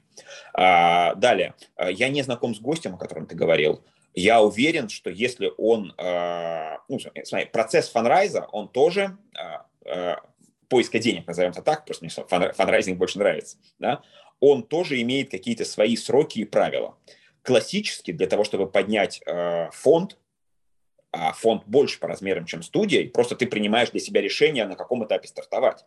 По, по, по объему денег фонд должен быть больше. Как я сказал, студия, наверное, может жить, ну, мы не будем брать какие-то полуформаты, но, наверное, студия может жить, если ты примерно как бы в своем распоряжении имеешь четыре-пять миллионов долларов, то это уже можно начинать. Да? Как бы, если нет, ну, просто будет сложно. Тоже можно, но ты будешь, что называется, м- ну, больше препятствий встречать. Сложнее будет проектом рассказывать. А фонд, ну, по мнению Игоря Рябенького, Альтаира, это ну, маэстро нашего рынка, ну, фонд есть смысл собирать от тридцати миллионов долларов. тридцать миллионов долларов собирать просто дольше, ну, давай назовем это в шесть раз дольше. Это, это, это, как, это сложнее, я не могу сказать, что это не сложнее, но это просто в шесть раз дольше. Да, как бы. А есть ли на рынке деньги, есть ли на рынке люди, которые готовы а, эти деньги инвестировать? Да. Ну, и мы, более того, точно знаем цифры. Мы знаем, что на американском рынке двести девяносто миллиардов долларов нуждаются в постоянном движении. В России э, ин, венчурным инвесторам доверили один миллиард, поэтому это тоже не упражнение с неизвестными. Но фанрайз может занимать от года до двух. А, очень неплохое интервью. Я не знаю, можно ли, так сказать, какие-то другие ссылаться ресурсы. Да, можно, как, нет? А, а, Виктора Орловского, эс тэ о Сбербанка. И он рассказывает о том, как, ну, там, и, и о индустрии, о том, как он эти деньги собирал, к каким компаниям он обращался, к каким корпорациям он обращался. талантливый, очень молодой человек, хороший спикер, хороший оратор и хороший инвестор по показателям его проекта, но дальше ты просто, как бы, вот вопрос, какую игру ты играешь, она другая. Если ты готов потратить полтора-два года... Подожди, вот этого... это любопытно. Ты, ты вот сейчас меня обвинял в том, что я тебе создаю, задаю вопросы, которые дилемные, но они вообще ничего общего mm-hmm. с сущностью не имеют, ну, с реальностью не имеют. Ты сейчас говоришь, откуда полтора-два года? Я убежден, что есть фонды, которые только пукнут, что они поднимают раунд, у них завтра деньги будут. Вот это Е... высшая лига. И, теперь, говорим... И, и говорим теперь, мы сразу же понимаем, что вот возникает эта определенная пирамидка, где есть кто-то наверху, который фонд собирает за неделю, и те, кто внизу, кому нужно два года. Понимаешь ну, разницу? Это же очевидно, это очевидно. Он говорит, там, у тебя, опять, я сказать, у тебя есть своя аудитория, я посмотрел количество просмотров твоих подкастов, ну, записей. Если я захочу заняться тем же самым позднее, чем ты, у меня уйдет дольше, больше времени, ну, если я не готов буду это как-то залить какими-то своими деньгами. И это разумно. Если ты на этом, если ты, нач... когда я говорю о, о одном-двух годах, я имею в виду, что если ты начал с нуля, если ты давно на этом рынке и показываешь результаты, перед тобой вообще не стоит такой цели и задачи. Ты просто публикуешь результаты, отчетность предыдущего периода. Если она успешная, тебе, ну, практически любые разумные суммы а, приносят сами. Это и есть то, о чем я говорю, вопрос влияния времени. Эволюция, вопрос, то есть ты должен дорасти, раньше, конечно, дорасти конечно, до того, как, а пока ты растешь, ты будешь палить свои деньги и, и деньги своих партнеров, чтобы так. просто выйти на вот этот уровень и силы, демонстрации и показателей. И силы, и время, и получать седые волосы, и пропускать завтраки, обеды, ужины, и дни рождения детей, и как и любая какая-то индустрия, в которой ты входишь относительно недавно, ты будешь вынужден двигаться и показывать какие-то другие уникальные торговые предложения для того, чтобы обращались к тебе, хотя ты на рынок вышел позже, нежели чем к другим. И в этом смысле, ну, ты абсолютно прав. Это, знаешь, если твой вопрос был в том, а, проще ли тем, кто давно на рынке, проще ли крупным, и являются ли они более крупными, ну, ты ответ не, на твой не, вопрос... Вопрос, ты, был, ты, вопрос, вопрос был немножко другой, понимаешь, просто сейчас, как бы, когда разговариваешь с людьми, которые говорят, вот мы там вечная студия, там какой-то там акселятор, еще что-то, то есть просто хочется, чтобы было, была в этом честность, что, ребята, мы вот, мы стартап, мы стартап, назови как хочешь, венчурная студия, акселератор. Мы стартап, и мы тоже хотим расти. Что у нас есть своя модель роста. Вот она вот такая. Мы здесь экспертизу, плюс деньги, плюс время, и как-то все это заворачивается для того, чтобы мы смогли показывать результаты и доказать, что мы не лохи, что мы тоже можем. Для того, чтобы потом быть точно так же, поднимать раунды, играть в большую игру, чтобы у нас были там сделки с крупными компаниями, выходы в какие-нибудь международные там э, кор- кор- корпоративные каких-то гигантов, что-то. Но почему-то делается так, что мы вот прямо вот это вот наша квинтэссенция, это прям вот то, чем мы хотели заниматься. Да, блин, это просто способ жи- выживания. Вот эта форма существования с вашим здесь чеком тоже? тридцать процентов, извини меня, это такая, знаешь, как бы очень, ну такая, как бы понятно, откуда может быть миллиард, что если вам повезет, и у вас будет какой-то проект, который, по сути, вот единорожный такой, как у него в ДНК есть, то вам тридцать процентов вашей доли стопудово ярд принесет. Ну, это как бы как, как пить дать. Ну, согласись, это же тоже как бы... Тут у всего есть просто... Это способ выживания, способ добиться это результата способ на этом развития, рынке. Это способ... Ну, да, хочешь выживания, это способ развития бизнеса, э- естественно, у более молодых студий, более сложных. Хотя тоже бывает, как обычно, по-разному, да, как бы, знаешь, это элемент удачи, элемент какого-то там влияния бренда никто не отменял, уже завтра можно подписать, ну, я не знаю, там, условно, там. И это к вопросу, да, почему я об этом рассказываю, и достаточно откровенно, это к вопросу для тех, кто, может быть, раз, раздумывает о таком будущем в формате венчурных инвестиций, потому что я считаю, что этот рынок надо развивать, чем больше на нем будет игроков, это никакая не конкуренция, это партнерство, мы уже, по большому счету, там, знаешь, спустя год все друг друга знают. А, так вот, Uh, то есть, конечно, здесь есть какой-то, ну, может быть, какой-то классический, очень понятный путь. Там, не знаю, ты начал с маленьким количеством денег, собрал деньги у родных, близких, то есть, ну, прям совсем такой, э, не, там, family, да, family стартап-студия. Он тоже может быть. Э, у тебя просто будет дольше, дольше период. А, как ни странно, здесь тоже не, это не мешает тебе, ты можешь начать так. Э, это не мешает тебе посмотреть, что происходит на рынке. Так, ну, условно, там у Северстали есть венчурная студия, ну, пойду в эн эл эм ка. Скорее всего, в эн эл эм ка, если ты, у тебя до этого нет какого-то звучного бренда результатов, могут тебе сказать, ну там, да кто ты такой? Стопудово так скажут, особенно в России. Хорошо. Ты берешь там список, и смотришь, кто чуть-чуть ниже эн эл эм ка. И уж твоя задача, на что уходят два года? Они уходят на то, чтобы ты, а, очень четко обрисовал правила игры, в которые играет конкретно твой проект, чтобы ты провел нужное количество встреч с нужным количеством потенциальных эл пи, если ты выбрал это направление. И как раз два года – это просто тот период, в который ты, условно говоря, по бенчмарку, если ты начинал с нуля, должен собрать тот тип фонда или тот тип компании, который ты собираешь, как я сказал. Если это студия, то по бенчмарку за это время ты должен забрать, ну, условно говоря, быть способен с нуля собрать. Но тут же как бы тоже важно, наверное, относиться к своим способностям, к своим базовым каким-то функциям трезво. Если ты, ну, в целом не был замечен в корпоративном сегменте, если ты в целом не был каким-то понятным, успешным бизнесменом, если ты, условно, долгое количество времени, ну, был там в найме на какой-то middle позиции и вдруг решил заниматься фанрайзом, это не значит, что это невозможно. Я вообще, ну, видел абсолютно любые сумасшествия. Тебе будет очень тяжело, но если ты будешь достаточно трудолюбив, системен, будешь слушать других людей, будешь корректировать свою стратегию, исходя из отзывов, ты все равно, я в этом свято уверен, терпение, знаешь как, порядок бьет класс. Ты все равно этот фонд соберешь. Да, он будет меньше, чем если, например, не знаю, чем если, например, ты Олег Тиньков. Наверное, если ты Олег Тиньков, и ты скажешь, Олег, наверное, не понадобится собирать другой фонд, но тебе, что я хочу собрать фонд, ты его получишь послезавтра. Ну, это, это понятно. Ну, конечно, конечно, это так. Большинство, как обычно, студий, или даже большинство фондов, не только студий, это, это ведь как, они не находятся в крайностях.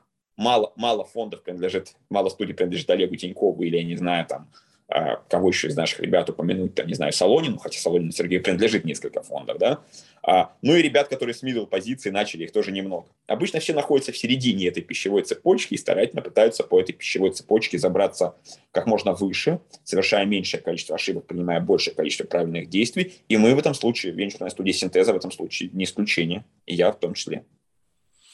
То есть просто вот это...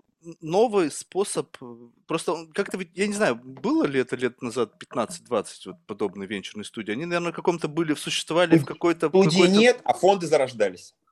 А, то есть венчурная студия – это вот продукт именно нашего времени, то есть да. Это какая-то вот такая новая какая-то да. entity совершенно иная. Да, вот, и вот... мода нашего времени, да. Окей, okay, вот тогда вот смотри, вот э, в этом отношении, ну, скажем так, с пайплайном из проектов понятно, то есть, скажем так, увы, как-то свое имя уже, оно прозвучало на рынке, есть, вас знают, к вам идут, но э, вот получается, что вы распланировали вот этот вот там путь, там, не знаю, на два-три года, исключительно оперируя той суммой, которая у вас изначально была, то есть вы... как-то аллокировали своих там друзей денег, и вот это ваш, ваш фонд. Сейчас вы уже беседуете, потому что, как говорят, что фандрейзинг нужно начинать за, за много ранее. Ну да, то есть, чтобы не оказалось так, что когда нужны деньги, у вас их нет. То есть вы сейчас уже в этой игре, вы уже впрыгнули в эту историю. Вы уже думаете о истории там, поднятия денег там, через пять лет. Либо планируете, что все-таки вам не придется это делать, потому что тот портфель принесет вам какие-то иксы, и вы будете свои же деньги вваливать дальше. Здесь мы всегда действуем в двух направлениях. Если конкретно наш кейс изучать, то выглядело это достаточно... Я недавно, знаете, даже как поднял документ, ему ровно год, ну, может, уже чуть больше, потому что я его поднял неделю назад.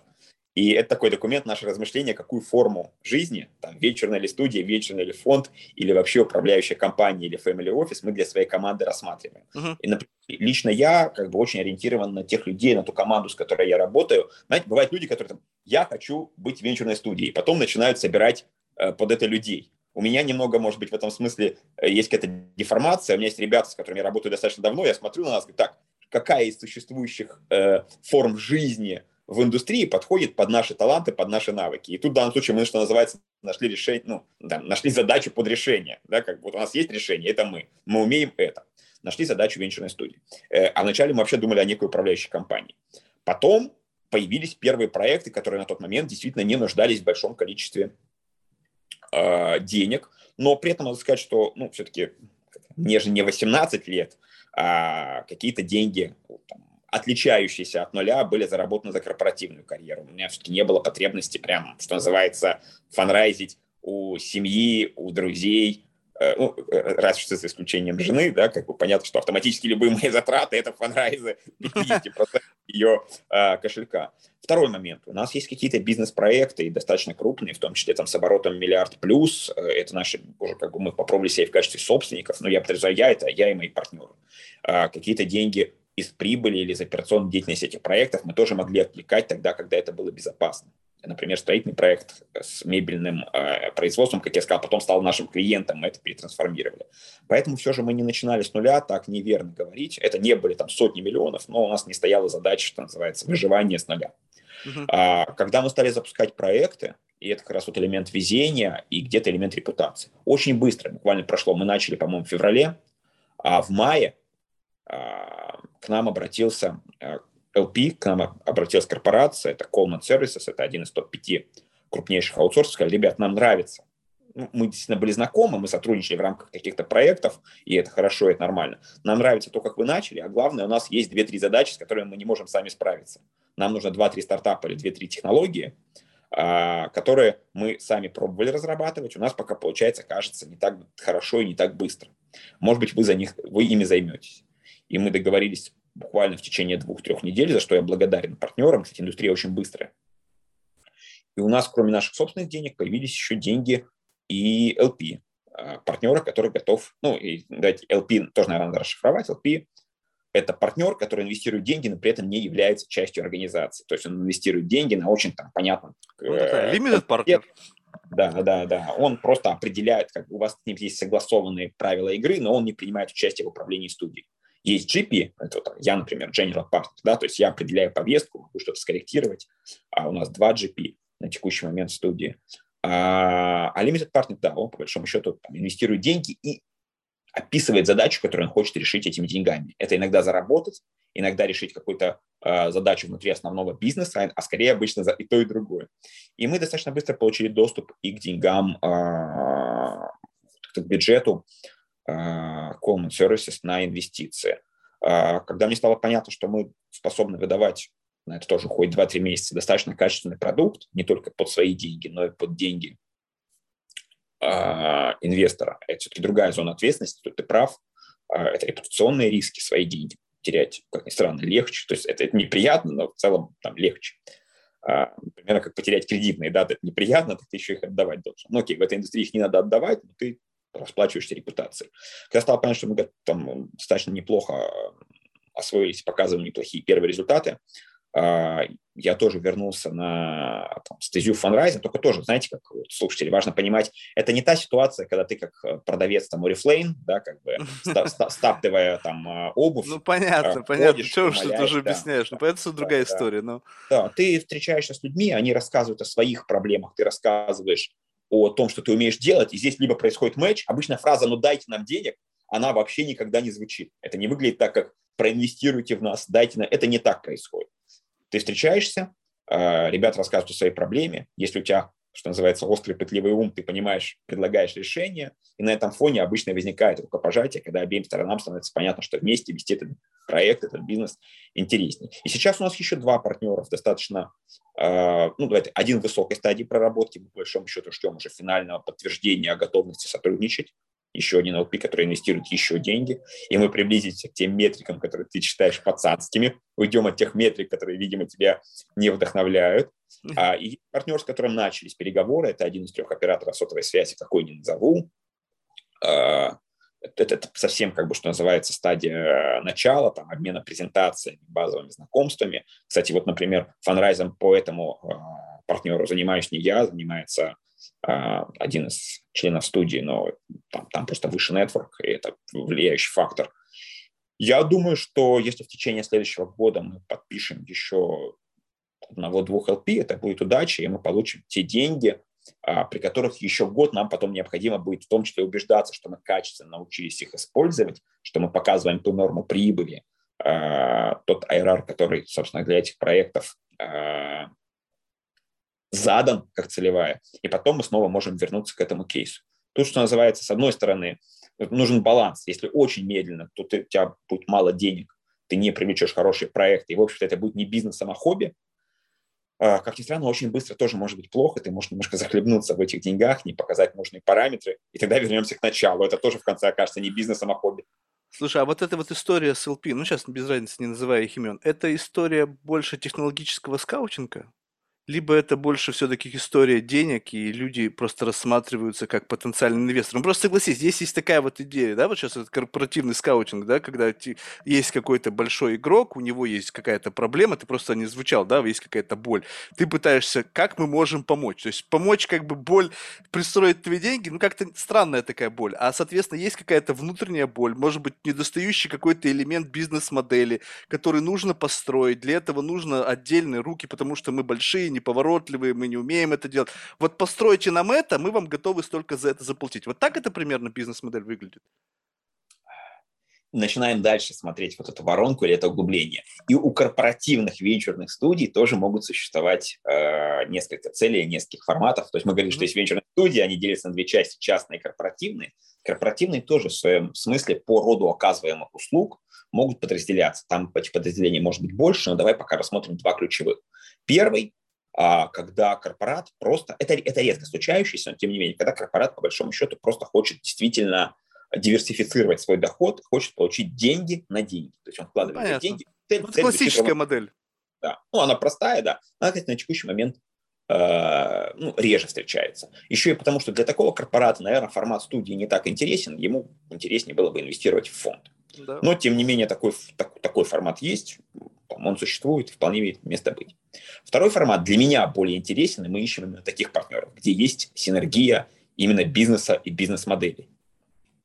Например, для проекта Coleman, я об этом открыто говорю, потому что это сотрудничество уже там, показывает какие-то результаты, пусть и первые, и о нем можно уверенно рассказывать. Понятно, что это компания, которая оказывает аутсорс-услуги, и компания, которая оказывает аутсорс-услуги, аутсорс-аутстав, ей необходимо все, что связано с эйч ар-тек, эд-тек, и есть заказ. И для меня действительно достаточно интересно, интересно для, для моей команды сама процедура, когда мы находим какой-то интересный стартап, например, там наш Есть такой интересный стартап, который мы уже на текущий момент начали интегрировать, он уже в пилоте, это Авансбокс. Это, что называется, деньги до зарплаты. Uh-huh.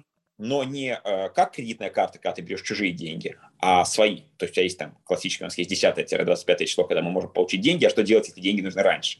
И вот этот проект позволяет тебе рассчитать себя заранее и получить деньги заранее, ровно в тот момент свои собственные, не, не ожидая зарплаты. А, и в этом смысле интересно смотреть синергию. Ты поставляешь качественный продукт, твой эл пи этот продукт предлагает своим клиентам, потому что он ведь тоже оказывает определенный сервис.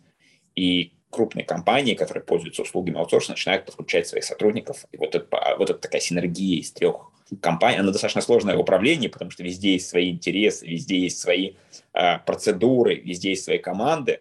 Но это, с другой стороны, она сложнее в запуске, чем просто деньги. Но она потом и сложнее в разрушении, потому что в данном случае, если уж ты смог три стороны, что называется, как-то сметчить между собой и получить э, запуск этого продукта и показать первые метрики, то потом эта конструкция может очень долго существовать. Вот такой формат сотрудничества, когда мы решаем абсолютно справедливо какую-то боль, какую-то бизнес-задачу для нашего эл пи, он нам нравится гораздо больше. Я это называю smart money, когда деньги даются не просто ради того, чтобы получить деньги, а когда у этого есть какая-то еще э, выгода, когда у этого есть еще какие-то дополнительные бенефиты.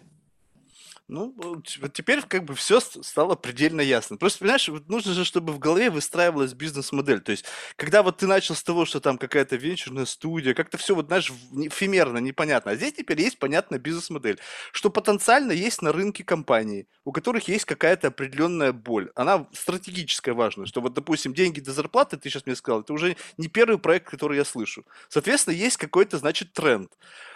Могут ли его все реализовать внутренними силами? Наверное, нет. Но понимают, что если у них этого не будет, они будут явно проигрывать на том растущем рынке, где это уже у кого-то есть. Как сделать? Рук, ну, собственно говоря, нету. Все, что есть, они при деле. Есть талантливые ребята, которые поднимали бизнесы с нуля, они понимают, как это делается. Есть те, которые готовы это сделать, прям вот те руки, которые как бы руки-руки. Но нужно связующее звено в виде некого менеджмента, который не даст ни тем облажаться, и нашими деньгами будут работать. И вот этот матчинг, он и происходит. Вот, вот это как бы полноценная такая идея. Если это не знаю, правильно корпор... ли я это понял. Если это формат корпоративной венчурной студии, то это так. Ну, чуть-чуть, может быть, своеобразный другой порядок действий, какой-то уровень эксклюзивности, но верхнеуровнево. Давай утвердим такой, так сказать, сценарий создания Слушай, этого. Окей, тогда давай вот так вот. Просто сейчас уже немножко больше твоих как бы персональных амбиций, да? Вот смотри, вот ты сказал, что вот рынок России, там миллиард, да, объем венчурного рынка.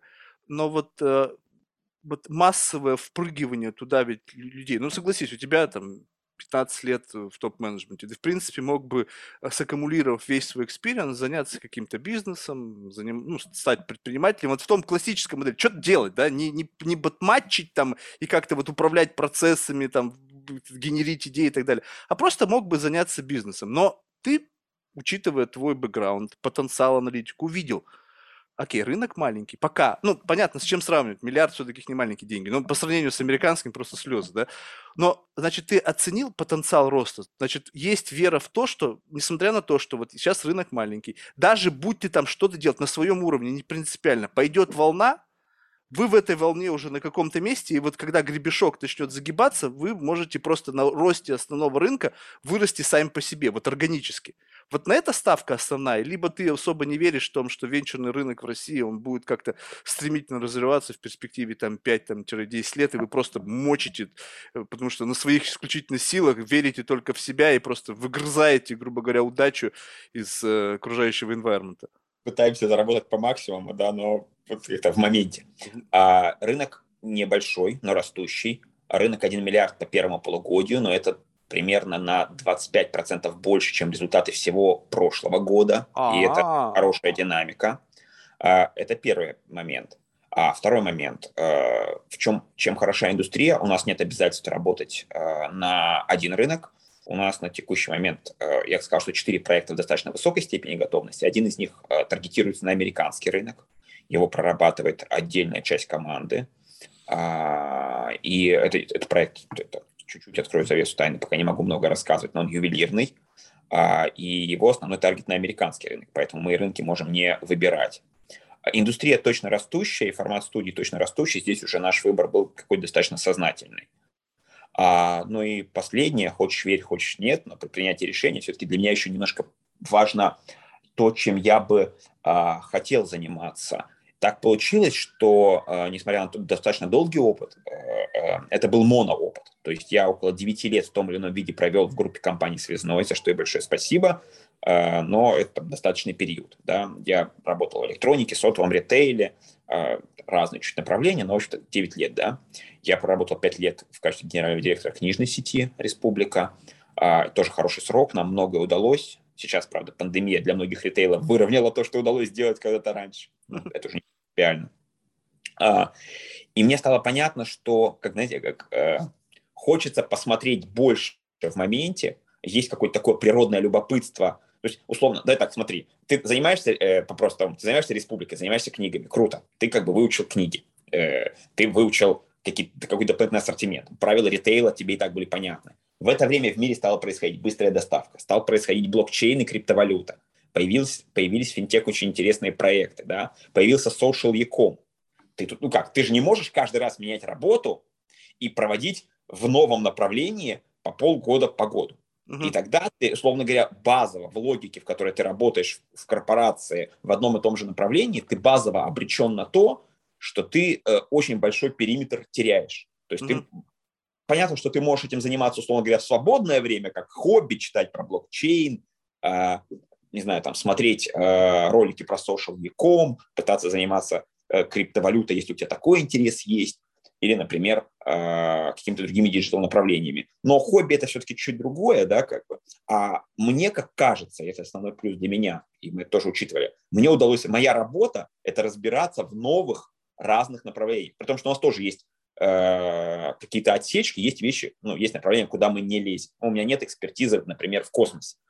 И несмотря на то, что космос, ну и второй там очень крупный чек, несмотря на то, что космос на текущий момент, вот, по прошлому году, по-моему, около десять процентов всех инвестиций, в том числе благодаря Маску и Безосу, направлялись на развитие э, индустрии космоса и технологий космических. Я туда не лезу, ну, вот просто потому что у меня такой экспертизы нет. У меня нет какой-то глубокой научной экспертизы в медтех, би, биотех, и э, я, как следствие, тоже, ну, а по отношению к тут вообще не навреди. Uh-huh. А, но есть сфера, которая мне интересна, все, что связано с образованием, все, что связано с человеческими ресурсами, все, что связано с ритейлом, электронной коммерцией, диджиталом, все, что связано с индустриальным, индустриальными проектами, как раз в силу ничего, строительного, строительного опыта. И здесь я достаточно жаден до проектов, до направлений. Мне бы хотелось, чтобы моей работой стал вот комплекс из всех этих знаний. В mm-hmm. итоге там тоже есть свои какие-то э, сложности, я о них тоже могу проговорить достаточно открыто. Очень сложно стать экспертом во всем.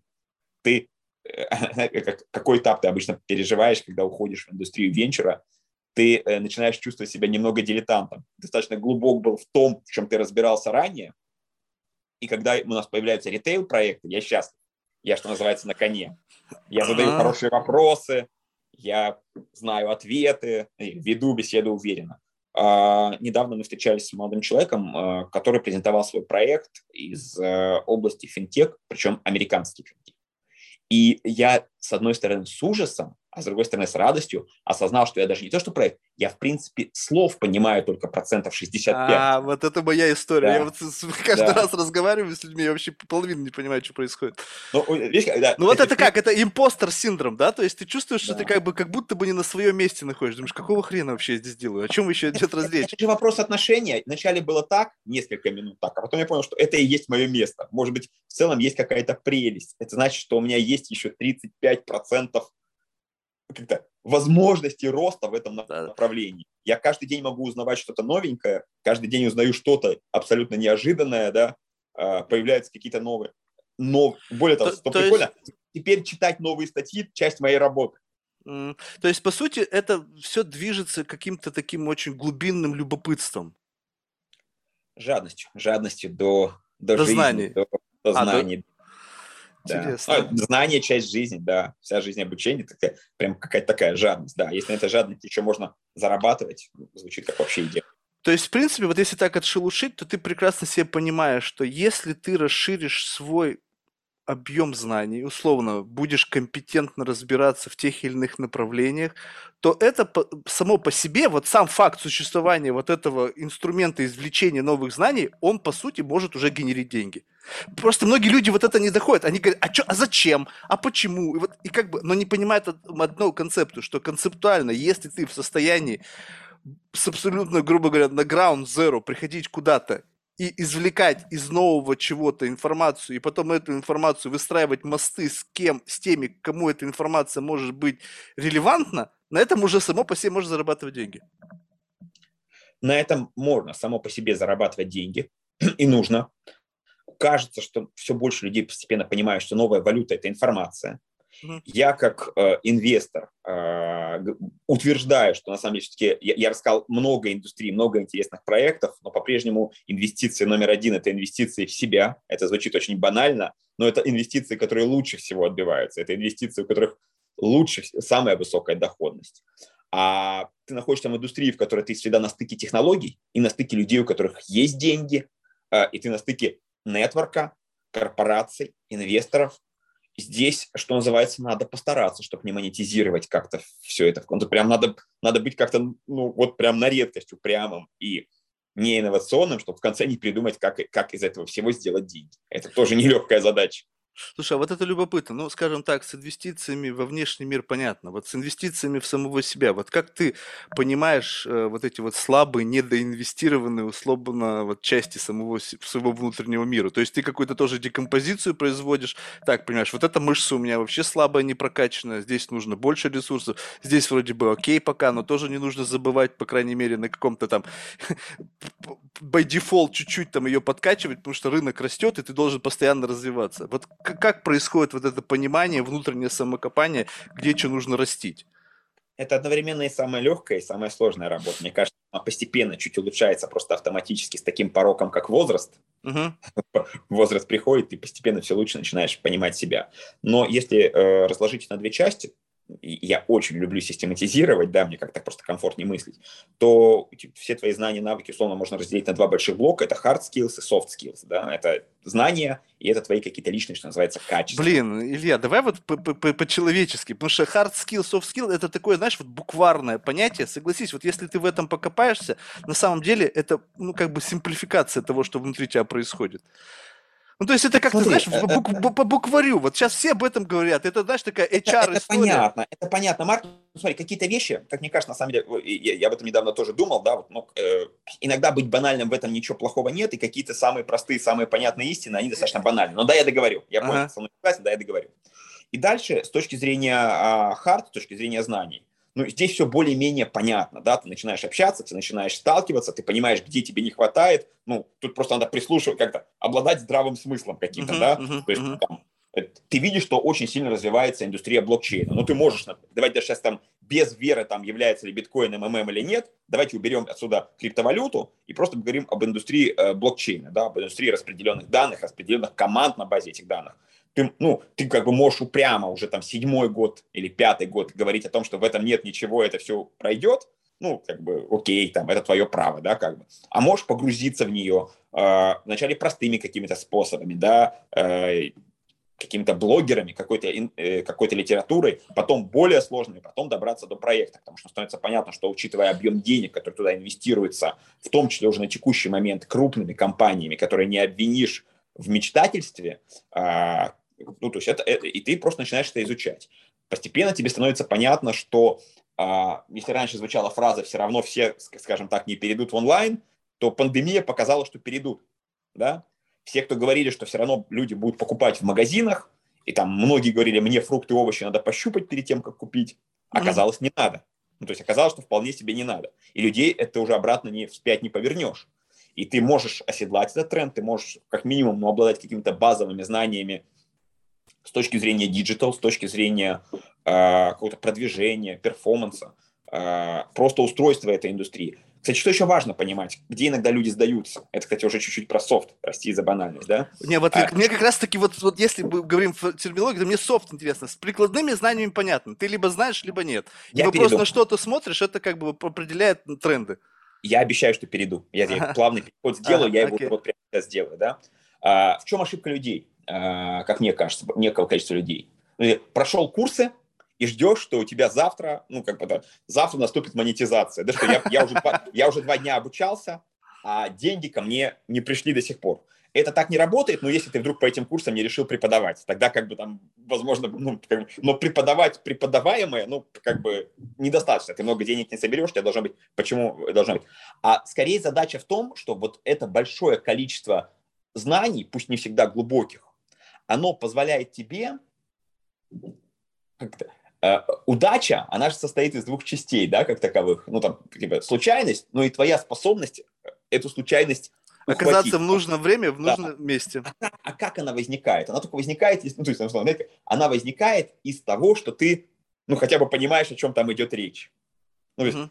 и, и вот этот какой-то набор знаний, набор навыков, он тебе нужен для того, чтобы, если хотите упрощенно, для того, чтобы поймать, в какой момент хватать птицу удачи за хвост, и что это хвост, и что это птица удачи, а что uh-huh. это не павлин, и это не павлинья жопка, простите, да, как бы. Uh-huh, uh-huh. И э, это если говорить про э, как раз софт. Вот это, я, я даже не знаю, как это назвать, эмпатия к миру или эмпатия к рынку или эмпатия к бизнесу, понимание, как использовать свои таланты, оно приходит в том числе через развитие хард. Э, Второй момент, на который я все чаще обращаю внимание, э, об этом говорил Наполеон, и это в пандемию, как мне кажется, прям вот очень ярко. Э, как он говорил? Он говорил, что э, моя задача, вот как бы я вижу свою основную цель, не паниковать даже тогда, когда паникуют уже там рядовые солдаты и, и генералы.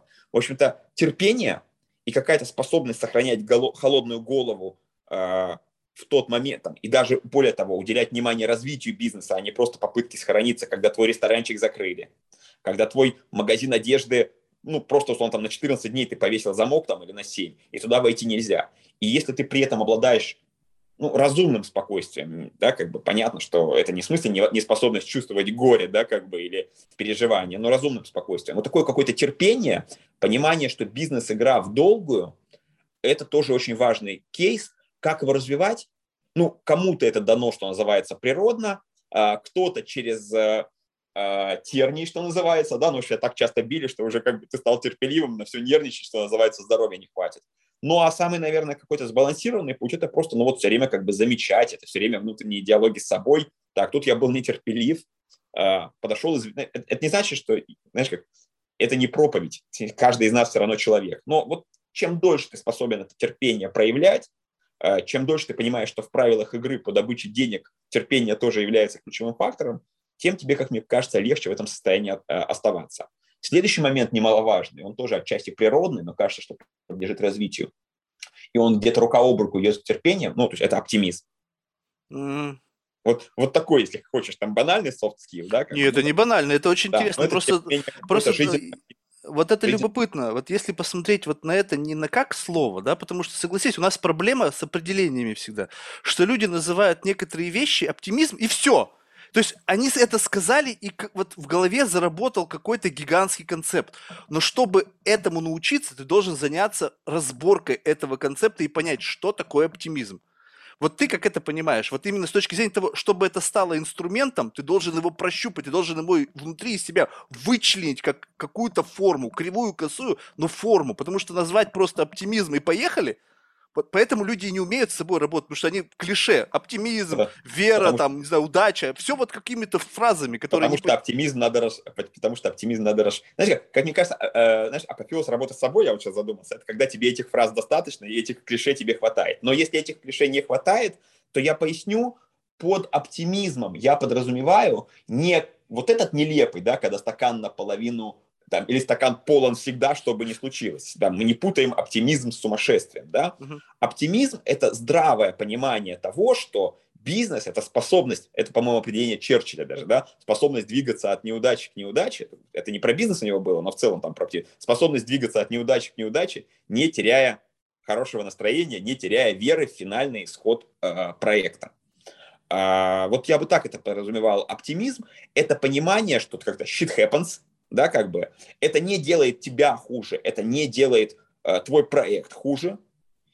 И э, даже более того, на самом деле, такая крамольная мысль.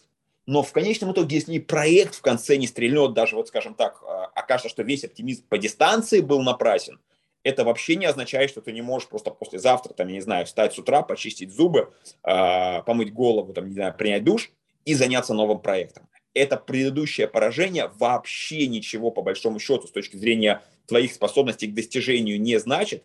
Единственное лучшее, что ты можешь сделать, это какие-то, и то аккуратно, вынести какие-то ключевые уроки, и то, как я говорю, очень аккуратно, чтобы не оказалось, что ты, знаешь, как это, обжегся на молоке, дуешь на воду, но какие-то очень ключевые уроки вынес, и в следующем проекте попытался эти ошибки не допустить, а если и второй проект не взлетел, то третий, четвертый. И я гарантирую, что вот эта способность предпринимать нужное, тут я гарантирую, да, нужное количество итераций в единицу времени, она в конце приведет тебя к успеху. Успех в конце может видоизмениться, да, как бы может оказаться, что шел к одному, а потом оказалось, что счастье тебе доставляет э, другое.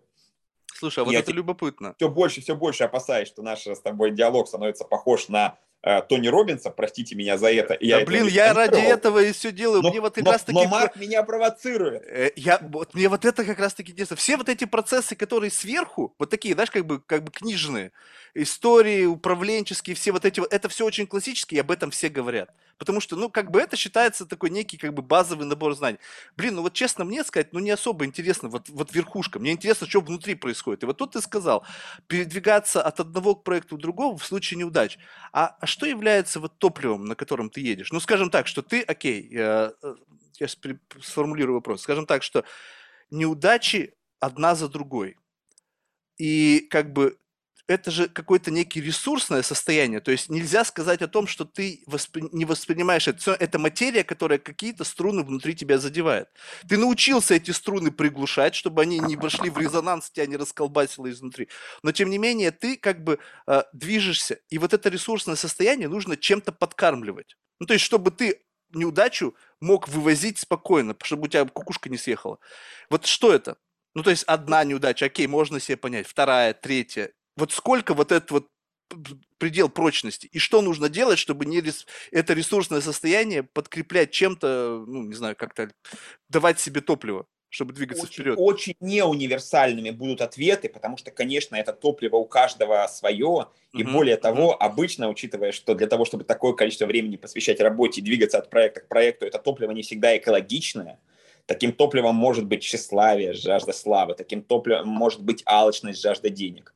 Лучше и комфортнее, чуть легче, если таким топливом является, например, любопытство, жажда жизни, жажда свершения, создания проектов. Так, ну, просто чуть легче будет, чуть более экологичное топливо. Это топливо у каждого свое. Ровно как и мотивы, почему после э, удара надо вставать и снова идти, ну, назовем это пока ударом, хотя, наверное, со временем, мне кажется, что даже как удар это не совсем верно э, принимать, потому что наша школьная система выстроила нам как бы такую оценочную систему, типа ты получил два плохо, пять хорошо. На самом деле, может быть, какой-то закрытый проект это хорошо, а не плохо. И это даже на самом деле не является какой-то неудачей, да, это Это опыт, это понятный там жизненный опыт. Ты просто закрыл какую-то одну главу жизни, там один этап и трансформировал его в другой. Потом ты закрыл второй этап, да, и трансформировал его в третий. Вот ровно, наверное, для того, чтобы к этому выработать правильные отношения, необходимо э, много разговаривать с самим собой, еще больше разговаривать с ребятами, у которых есть релевантный опыт и которые прошли похожий на тебя путь. Наверное, поэтому каждому из нас нужны какие-то адвайзеры. Я не буду говорить коучи, это слово такое там пограничное, но э, люди, которые помогут нам совершить меньшее количество э, ненужных итераций. Э, то есть топливо разное, а, а методология, ну, примерно похожа, да, то есть там ты сделал какую-то работу над ошибками, привлек какое-то количество э, советов, людей, как-то проанализировал не только сам, сделал в следующий раз чуть-чуть лучше, посмотрел, как получилось, еще раз чуть-чуть там переделал, еще раз посмотрел. И в целом где-то на самом деле, кстати, где-то неудачи можно и чуть-чуть э, бустить. Ну, например, ты понимаешь, что проект не идет, да, как бы, а, а ты на этой лошади катаешься. Ты в этот момент мог бы делать что-то какое-то, вот, ну, там, что-то сильно другое. Где найти тот баланс, когда на самом деле ты в шаге от успеха, я об этом уже говорил, и лошадь надо еще чуть-чуть, так сказать, направить. А где надо э, с лошади слезть и посмотреть на другую, это вопрос, ну, всегда индивидуальный, это же какое-то там сочетание наших, что называется, нашего упрямства, нашего, нашей веры в себя. Я вот, например, знаю за собой склонность, э, ну, до последнего кататься, да, как бы, mm. поэтому консультируюсь с теми людьми, чему мнению я доверяю, да, потому что я все время нахожу, да-да, это оборот падает, э, количество людей падает, но вот посмотрите, клиент, клиентов крупных-то стало на четыре больше. Ну, то есть mm-hmm. это я такой, такой у меня как бы не, ну, в чем-то нелепый оптимист, но я за собой такую особенность замечаю, поэтому консультируюсь, и мне где-то мои партнеры, где-то моя команда, а где-то мои наставники помогают. Э, ну, и то, они не принимают решения за меня, они мне просто подсвечивают еще какое-то количество ракурсов, э, как на это можно было бы посмотреть, а я уже в свою очередь, э, ну там как-то обладая всем кругозором, продолжаю совершать те же самые ошибки, что я совершал раньше, если честно, но с большим удовольствием. Вот это, кстати, а, любопытно, потому что... Смотри, а, наверное, вот... я, да. наверное, я вот об этом думал, а, что мне еще помогает со временем, да, потому что были разные эпизоды, были сделки, в которых мы теряли много денег, об этом сейчас легко с улыбкой рассказывать, но, конечно, когда в моменте там, он потерял, там, я не знаю, там, девяносто миллионов, и перед тобой стоит вопрос, как выплатить заработную плату сотрудникам, ровно конкретно в этот день настроение у тебя, наверное, отличается от позитивного. А, но вообще в целом а, очень серьезное отношение к жизни и очень, относ... очень серьезное отношение к себе – это неверная, как мне кажется, стратегия. В целом, похоже, что вся наша жизнь немножко монополия. Ну, то есть, это та самая игра монополия. Uh-huh, uh-huh. Вам раздали какое-то количество фишек, ну, а какое-то есть у других игроков. И, в общем-то, попробуй, опять же, разумно. Мои бизнес-советы, я всегда немножко опасаюсь, они не являются... Это не надо взять прям вот ровно так, один в один. Не-не-не, даже можешь делать это не без дисклеймера, да. Я прекрасно понимаю. Но... Да, да, но... Попробовать как-то разумно к этому отнестись, как это игра. То есть на самом деле, если ты проиграл в монополию, ты чуть-чуть тоже, кстати, простраивался, есть очень азартные люди. Ну, как бы встал из-за стола, пошел, поел, завтра ты об этом забыл, ну, там, послезавтра. То есть безвыходных ситуаций, правда, не так много. Действительно сложными жизненными трагедиями являются вопросы здоровья себя и семьи. На мой взгляд, бизнес и проекты к этим сложным жизненным стратегиям не относятся, из к непреодолимым проблемам. Это уже какая-то субъективная оценка. Там есть люди, которые, условно говоря, там, э, выбрасывались из окон, если прогорели э, их акции. Есть люди, которые кончали... Знаешь, как э, кейс, там, люди кончали жизнь самоубийством, когда объявляли себя банкротом, но ты понимаешь, что по объему денег вот этот банкрот, тебе до его банкротства бы еще заработать. Да, как? Mm-hmm. Э, и это вот какие-то очень, ну, там, очень грустные истории. Поэтому какое-то понимание, что э, бизнес – это игра. К игре тоже надо относиться уважительно, ты должен знать правила. Футбол. Футбол – это игра. Футбол – это игра, например, да. Но ты должен тренироваться, ты должен знать э, правила, ты должен понимать тактику и стратегию, но от этого это, и причем игра с большим количеством денег. Футбол – это игра, и это бизнес. Но от этого это не перестает быть игрой. ты не выиграл этот чемпионат мира, ты не забил финальный пенальти, как Роберто Баджо или как Андрей Шевченко, да, это не значит, что ты не получишь золотой мяч через какое-то количество лет, или не значит, что ты не получал его ранее. Это просто, ну, вот, оно закончится. Ты можешь играть другую игру, а еще можешь попробовать баскетбол. И mm-hmm. все это тебе доступно. Слушай, ну вот это, кстати, очень любопытно, потому что когда ты описываешь э, ну, те или иные рынки, ты как бы приходишь э, в определенный, как бы вот с одного борда, из монополии, условно, переходишь на другой борд. И у каждого этого борда есть свои правила игры, и есть правила, кто победил, кто про- проиграл. И, по сути, ты постоянно начинаешь оценивать свой успех, вот мерило этого успеха, оно зависит от правил игры того или иного рынка, куда ты пришел, где ты играешь в настоящий момент времени. Вот, а, а тебе не кажется, что сам, само по себе вот, э, победил, проиграл, э, как бы, представляешь себе, если это игра, в которой как бы, правила игры придумал не ты, то, по сути, ты стремишься к эталонам и ценностям, которые к тебе вообще никакого отношения не имеют. Ну, то есть ты пытаешься выиграть в, в игру, которую придумал не ты сам. И как Но бы ты сел ты... за этот стол. Да, вот вопрос выбора этого стола, понимаешь? Да? Вот я, вопрос выбора этого стола. То есть, по сути, если ты готов принять правила игры, садишься за определенный стол, то ты должен и относиться к этому, соответственно, вот по тем правилам, ну, как бы как, брать за основу те правила игры. Вот здесь очень интересный момент, что люди иногда приходят за, играть за какой-то стол, но такое ощущение, что они приходят туда играть со своими правилами. То есть, либо с, вот, с системой ценностей с другого стола. И, на мой взгляд, успешным становится тот, кто не просто как бы научился играть за этим столом, а он как бы в состоянии, ну, понимать вот эту надстройку, вот не, не то, как бы не понимать только правила, но как будто бы слой над правилами. Грубо говоря, выйти на тот дух уровень... Дух игры, это я бы назвал. Ну, дух. Можно дух назвать. Ну, представь себе, что когда эту игру кто-то создавал, вот кто-то придумал монополию, да, ведь он оперировал совершенно другим набором концептов, не просто писал правила, он как-то что-то туда, какое-то большее вкладывал. И вот как раз-таки, если ты будешь на таком как бы уровне, вот, где просто правила, ты читаешь, просто на них смотришь, да, там нельзя переходить на красный свет. Ну, то есть это же немножечко не, та, не то видение, когда как бы ты понимаешь, что нельзя переходить на красный свет, а почему? И у тебя в голове возникает другой, совершенно более высокоуровневый концепт, то, что это есть, ты можешь туда пойти, тебя машина собьет, и жизнь на этом закончится.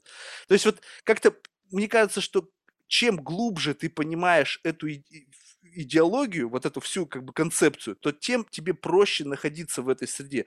Ты не чувствуешь вот этого перепада, что ты проиграл, что победил, потому что это же как бы на самом деле часть игры. Должны быть всегда выигрыши и должны быть всегда... По, по, ну, по, проигравшие. Это э, по-другому не существует модель. И в какой-то мере э, мы находимся вот заложниками вот этого стереотипа. Вот, допустим, я почему-то поиграл, ну, двенадцать лет я играл в эту игру, знаешь, выигравший, поигравший, а потом в какой-то момент времени думал, нахрена мне это вообще надо? С какой стати я вот до сих пор нахожусь в ситуации, когда кто-то определяет, выиграл я или проиграл? Нафига? Я решил, что я больше в эту игру не хочу играть. Ну, то есть я просто живу, и моя своя жизнь – это мой стол, который я сам сочинил, сам себе придумал, и я определяю правила, что значит быть успешным в моей собственной жизни. То есть вот без загонов на вот эту вот какую-то искусственную историю, да, где там кто-то за меня придумал, какова должна быть жизнь, я теперь должен на это ориентироваться. То есть не значит, что я там в Тибет поеду. Не-не-не, я понимаю, как устроено проигрывание. Просто на моем столе я решаю, сегодня я проиграл или, про... или победил. А не кто-то создал для меня условия, где я должен, основываясь на эти правила игры, решать. Ты знаешь, я большой поклонник баланса, но я с тобой согласен, я большой поклонник баланса, и как следствие, в чем проблема бизнеса, ну да и жизни в целом, у нее нет правильных ответов. То есть у нас с тобой есть какая-то точка зрения, какое-то количество слушателей скажет, что мы, я надеюсь, там отлично поговорили, угу. Тот скажет, что такую фигню они давно не слышали. Вообще наплевать на них. Да, ну почему? Тоже интересная точка зрения. Правильных ответов нет. Есть люди, которым комфортно, и, и мне кажется, единственное, единственное должествование, еще раз простите очень за банальность, но единственное должествование, которое у нас есть перед самими собой, ну, это как быть, в том, быть, быть счастливыми, быть в тонусе, быть в хорошем настроении. Если хорошее настроение тебе дает, есть такие люди, их немало, если игра по правилам вот, дает тебе безопасность и хорошее настроение, то ты, ты, там, ты с утра с удовольствием просыпаешься и идешь, я не знаю, ну, в Сбербанк или ВТБ, тебе это нравится. то почему нет? Ну, ты не обязан стать блогером, телеведущим, инвестором или кем-то еще. Это вот ключи. Но если вдруг ты понял в какой-то момент, что уже там месяц ты ходишь э, на работу в Сбербанке, не знаю, в ВТБ, в, не знаю, в госуслуги, кто куда, да, и тебе это не доставляет никакого счастья, кажется, что твой стол перестал быть твоим. Он по каким-то причинам перестал тебе подходить. А ты можешь чуть-чуть еще перепроверить, я не знаю, переставить чуть-чуть на столе фишечки, посмотреть, может, все-таки стол тот, но не знаю, там, а, игроки не те. Ну, чуть-чуть поиграть. Стало лучше? Ну, здорово. Стало плохо? Ну, похоже, стол надо менять. И вот я бы на это скорее ориентировался. А, менять ли этот стол на другой стол? Это тоже возможная технология. А, поменял на другой стол, там стало поинтереснее или там, ну, не знаю, тоже ничего не почувствовал. Ну, и понял, что, возможно, понял, что тебе надо создавать свой собственный стол. Это Мне тоже, кажется, самое тоже важное – это понять, развить. Что ты за столом, понимаешь? Многие люди не понимают этого в принципе. То есть они считают, что они находятся в каком-то, вот, знаешь, вот как бы то, что с ними происходит, это вот та какая-то сросшаяся с ними реальность, и все, и другого варианта нет вообще в принципе. Понимаешь, вот это самое же, что даже если ты находишься за том столом, который тебе не нравится, у тебя есть возможность осознать это и просто переключить из состояния, когда ты как бы марионетка за этим столом, в активного игрока. Потому что как только ты в состоянии какого-то, вот, знаешь, люди в анабиозе как будто за этим столом что-то делают, и как-то правила настолько органически, вот как внутри клетки что-то происходит, я не думаю, что каждая отдельная часть клетки, она такая осознанная, и она действует в рамках какого-то запрограммированного сценария, движимая как бы силой воли или там свободы выбора, ни хрена. И большинство людей-то как раз они вот как вот в этом бульоне, как-то ограниченном каким-то environment двигаются, и они не понимают, что они могут быть даже в этом бульоне, который им очень не нравится, быть не марионеткой условно вот этого процесса, а функциональной единицей. А дальше уже быть, сам решай. Быть не фрикаделькой, а поварешкой? Вот, ну, поварешкой стать это, наверное, не так просто. Но хотя бы понимать, что ты как бы находишься в этом... Хотя бы понимаешь, что ты в кастрюле, да? Да, по крайней мере, что ты... Окей, мне эти... Я осознал, это игра. Мне она не нравится. Но что мне сделать так, чтобы эта игра мне понравилась? То есть если вообще ничего нельзя для этого сделать, что... В какой, понимаешь, когда ты осознал то, что ты в игре, есть девяносто процентов других игроков, которые еще не осознали. И это твое конкурентное преимущество. Потому что если вся ты... Жизнь игра, вся жизнь игра. Важно, смотри, чтобы мы с тобой вдруг не оказались двумя парнями, которые из Москвы советуют э, домохозяйке в Воронеже выйти из зоны комфорта. Да, как бы это тоже там, ну, то есть, как бы, есть, у этой игры есть правила, некоторые из них придуманы не нами, их преодолеть достаточно тяжело. А, у этой игры разданы, неравномерно разданы токены, деньги, а, и они действительно в какой-то степени, понятно, что многое зависит от нас, но в какой-то степени ты попал на раздачу, и понятно, что э, когда тебе раздали поменьше, ну, то есть раздали, в смысле, там, ты родился в какой-то определенной семье, там, в каком-то определенном городе, да, там, как бы, там, в, в определенной системе, понятно, что, как бы, твой стол, ну, он, он все равно, как бы, он, он достаточно сложный, этот стол, в котором, ну, как бы, он сделан так, чтобы ты вот прям вот в любой момент э, со стула вылезть не мог, иначе, как бы, будет хаос, все будут ходить между столами, да, как бы, поэтому... Э, организатору вот этих, этих, этих столов так, так не хотелось, видимо. Но при этом действительно это все же стол. Насколько бы он ни был сложным, это стол. Другие столы тоже есть. А как из-за него выйти, если вдруг ты чувствуешь? Я все-таки, наверное, поклонник теории каких-то малых дел, а, потому что, ну, как бы понятно, что можно как бы какой-то кардинальный совершить переворот в своей жизни. Штука эта немножко опасная. Прочти на две-три книги больше. Это пока не сложно, это там даже где бы ты ни находился, это достаточно простая задача. А посмотри на три-четыре э, каких-то интересных ролика или людей, которые тебя вдохновляют больше. Очень круто, если ты смотришь, сможешь встретиться. Только важно понимать, что, что, что показалось, что обучение и развитие не оказалось просто еще одним столом, который всего лишь навсего там виртуально заменяет тебе другие столы, потому что это тоже опасная игра. Да, посмотри. Дальше... Ну, может быть, например, ты вот прислушайся к себе. Может быть, ты круто, я не знаю, там, печешь булки и разместить пост в Инстаграм, правда, несложно. Может быть, пятьсот рублей для тебя или пятьдесят рублей для тебя на рекламу, э, ну, посильная сумма. Может оказаться, что твои булки никому нахрен не нужны. Ну что ж, это для тебя открытие. Оказывается, ты не так круто печешь булки, если ты обладаешь достаточной самоиронией, ну, или не так много людей читают твой Инстаграм, неважно. Может быть, ты обладаешь талантом купить платья подешевле, разместить их в каком-то, я не знаю, на каком-то маркетплейсе Wildberries, и продать эти платья подороже. Скорее всего, ты должен обладать пониманием, что вряд ли ты продашь платье на миллион. Ты, скорее всего, вначале продашь платье на две тысячи, потом на пять тысяч, потом на девять, потом на пятьдесят, потом на сто. А, и нужно понимать, что для этого и нужно терпение. Это не значит, что ты идешь плохо. Это значит, скорее, что ты идешь хорошо. Плохо, если ты вначале продал платье на девять, потом на пять, потом на четыре, а потом у тебя зависли все, э, все оставшиеся, так сказать, платья. Это, это и есть хорошо. И вот такая теория каких-то... То есть вот самое, наверное, неприятное, самое, что меня заставляет сопереживать людям, когда ты видишь, что ему некомфортно, э, и когда ты при этом понимаешь, что ему одновременно, что называется, как-то... Из, из неосознанного, ему комфортно, он не пытается совсем сделать ничего другого, даже в, ну, в заданной парадигме, ну вот прям в заданной парадигме. Понятно, что у каждого из нас семья, дети, ипотека, долги, кредитки, банки. У тех, у кого нет, у нас должествование перед бизнесом, там у тебя уже вроде там миллионы отложены, а, а, а ты не можешь на самом деле выйти, потому что тебе завтра решать кейс, как еще миллионы получить, да? У каждого из нас есть обязательства социальные, личные, семейные, а, но вот как бы, залог игры, знаешь, смысл игры, в нее надо играть. Uh-huh. Если ты в нее не играешь, значит, ты как бы просто а, как аватар передвигаешься по заданной кем-то когда-то траектории, шансов победить нет. Вот, если вот, ты вот я об этом именно. Играть, если ты в нее начинаешь играть, это не гарантия, но кажется, что шансы просто повышаются значимо. Потому что ты хоть чем-то начинаешь управлять, понимаешь? То есть это какая-то осознанность. Хотя бы собой. Хотя бы собой, да.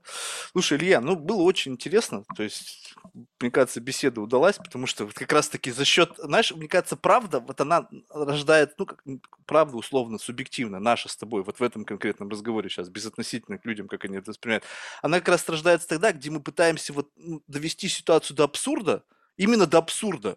Потому что, как бы, вот определить эти экстремумы, а, как бы, правда, она всегда посередине. Потому что если мы будем бить только в середину, то это будет неинтересно. Ну, то есть, вот какая-то такая жалкая блевотина, неинтересно. Ну, да, вот все об одном и том же, все классно, все такие предприниматели, все пьют смузи, занимаются спортом, хелфкер. Ма... Да, ну, вот это вся, знаешь, как бы, ну, ну, то есть, ну, да, это, как бы, вот такая, как бы, глянцевая обложка всего этого. Ну, внутри-то жизнь, внутри боль, слезы, дерьмо, склоки. Это там. И если говорить о том, что ты, как бы, проживая жизнь только вот глянцевыми обложками, ну, блин, камон, ну, ну, ну, ну, ну да, для людей, которые никогда в жизни бизнесом не занимались, может быть, это прокатит, но я-то прожил, сколько, сколько дерьма сожрал в своей жизни, что когда мне кто-то говорит, ну вот, мы, ну, все классно, все классно, я говорю, ну кому ты пиздишь, а ну, ну, честное слово, вот, поэтому мне хоч, хочется разговаривать с, вот с людьми, не с фасадами, не вот с этими глянцевыми обложками, которые, да, успешно добились чего-то, а вот с человеком, который прожил эту жизнь, он дожил до, до вот этого состояния, когда он уже способен транслировать эту глянцевую обложку. Но до, до этого человек, был... который, а человеком, который с утра опух от того, что вчера пил много воды, но все равно пришел на подкаст, да? Да, да, потому что это ты, потому что вот, ну, это, это жизнь, и мы все вот такие кривые, косые, кто-то умнее, кто-то глупее, кто-то успешнее, кто-то нет, но это люди.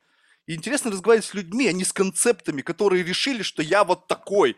Почему? Потому что это модно, это классно, это еще что-то. На себя что-то надел, какой-то кибер-костюм, какой-то экзоскелет, и вот ты таки идешь, двигаешься в этом пространстве. Блин, ну, если ты чуть-чуть глубже понимаешь людей, ты понимаешь, что это, вот эту оболочку сразу же можно как-то расшевелить. Поддержу тебя.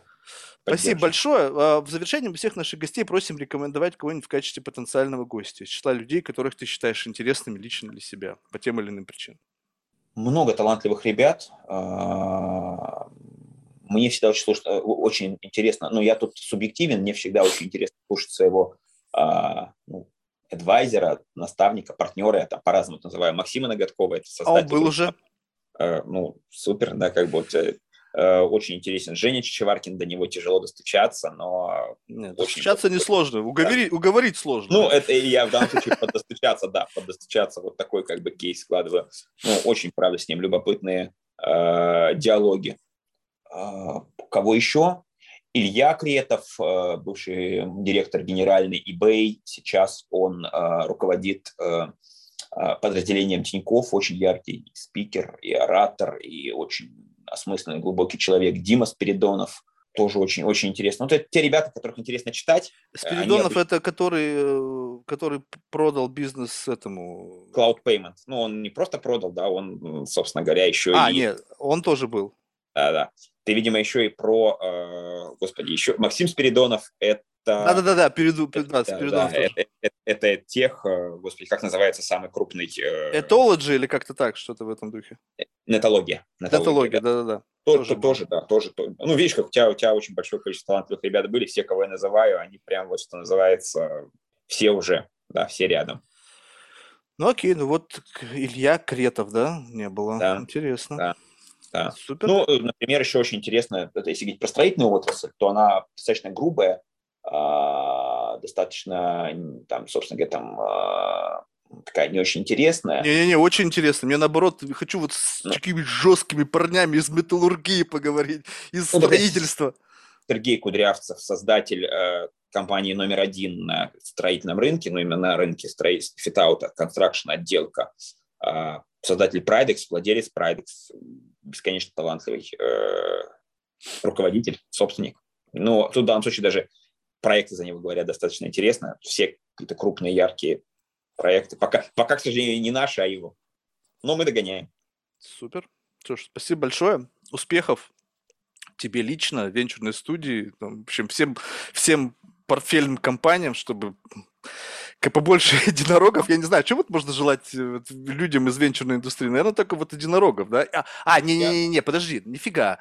На самом деле единорог – это уже следствие. На самом деле желаю тебе вот этого какого-то видение, да, вот этого какого-то, вот этой чуйки какой-то, да, которая, говорят, предпринимательская чуйка, да, вот инвесторская, которая позволяет вот в этом многообразии неопределенности ставить на нужную лошадку.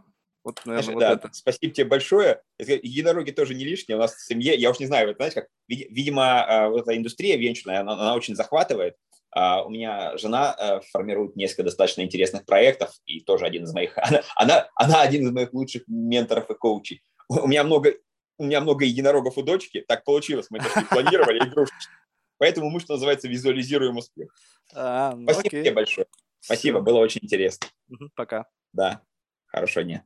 Всем пока.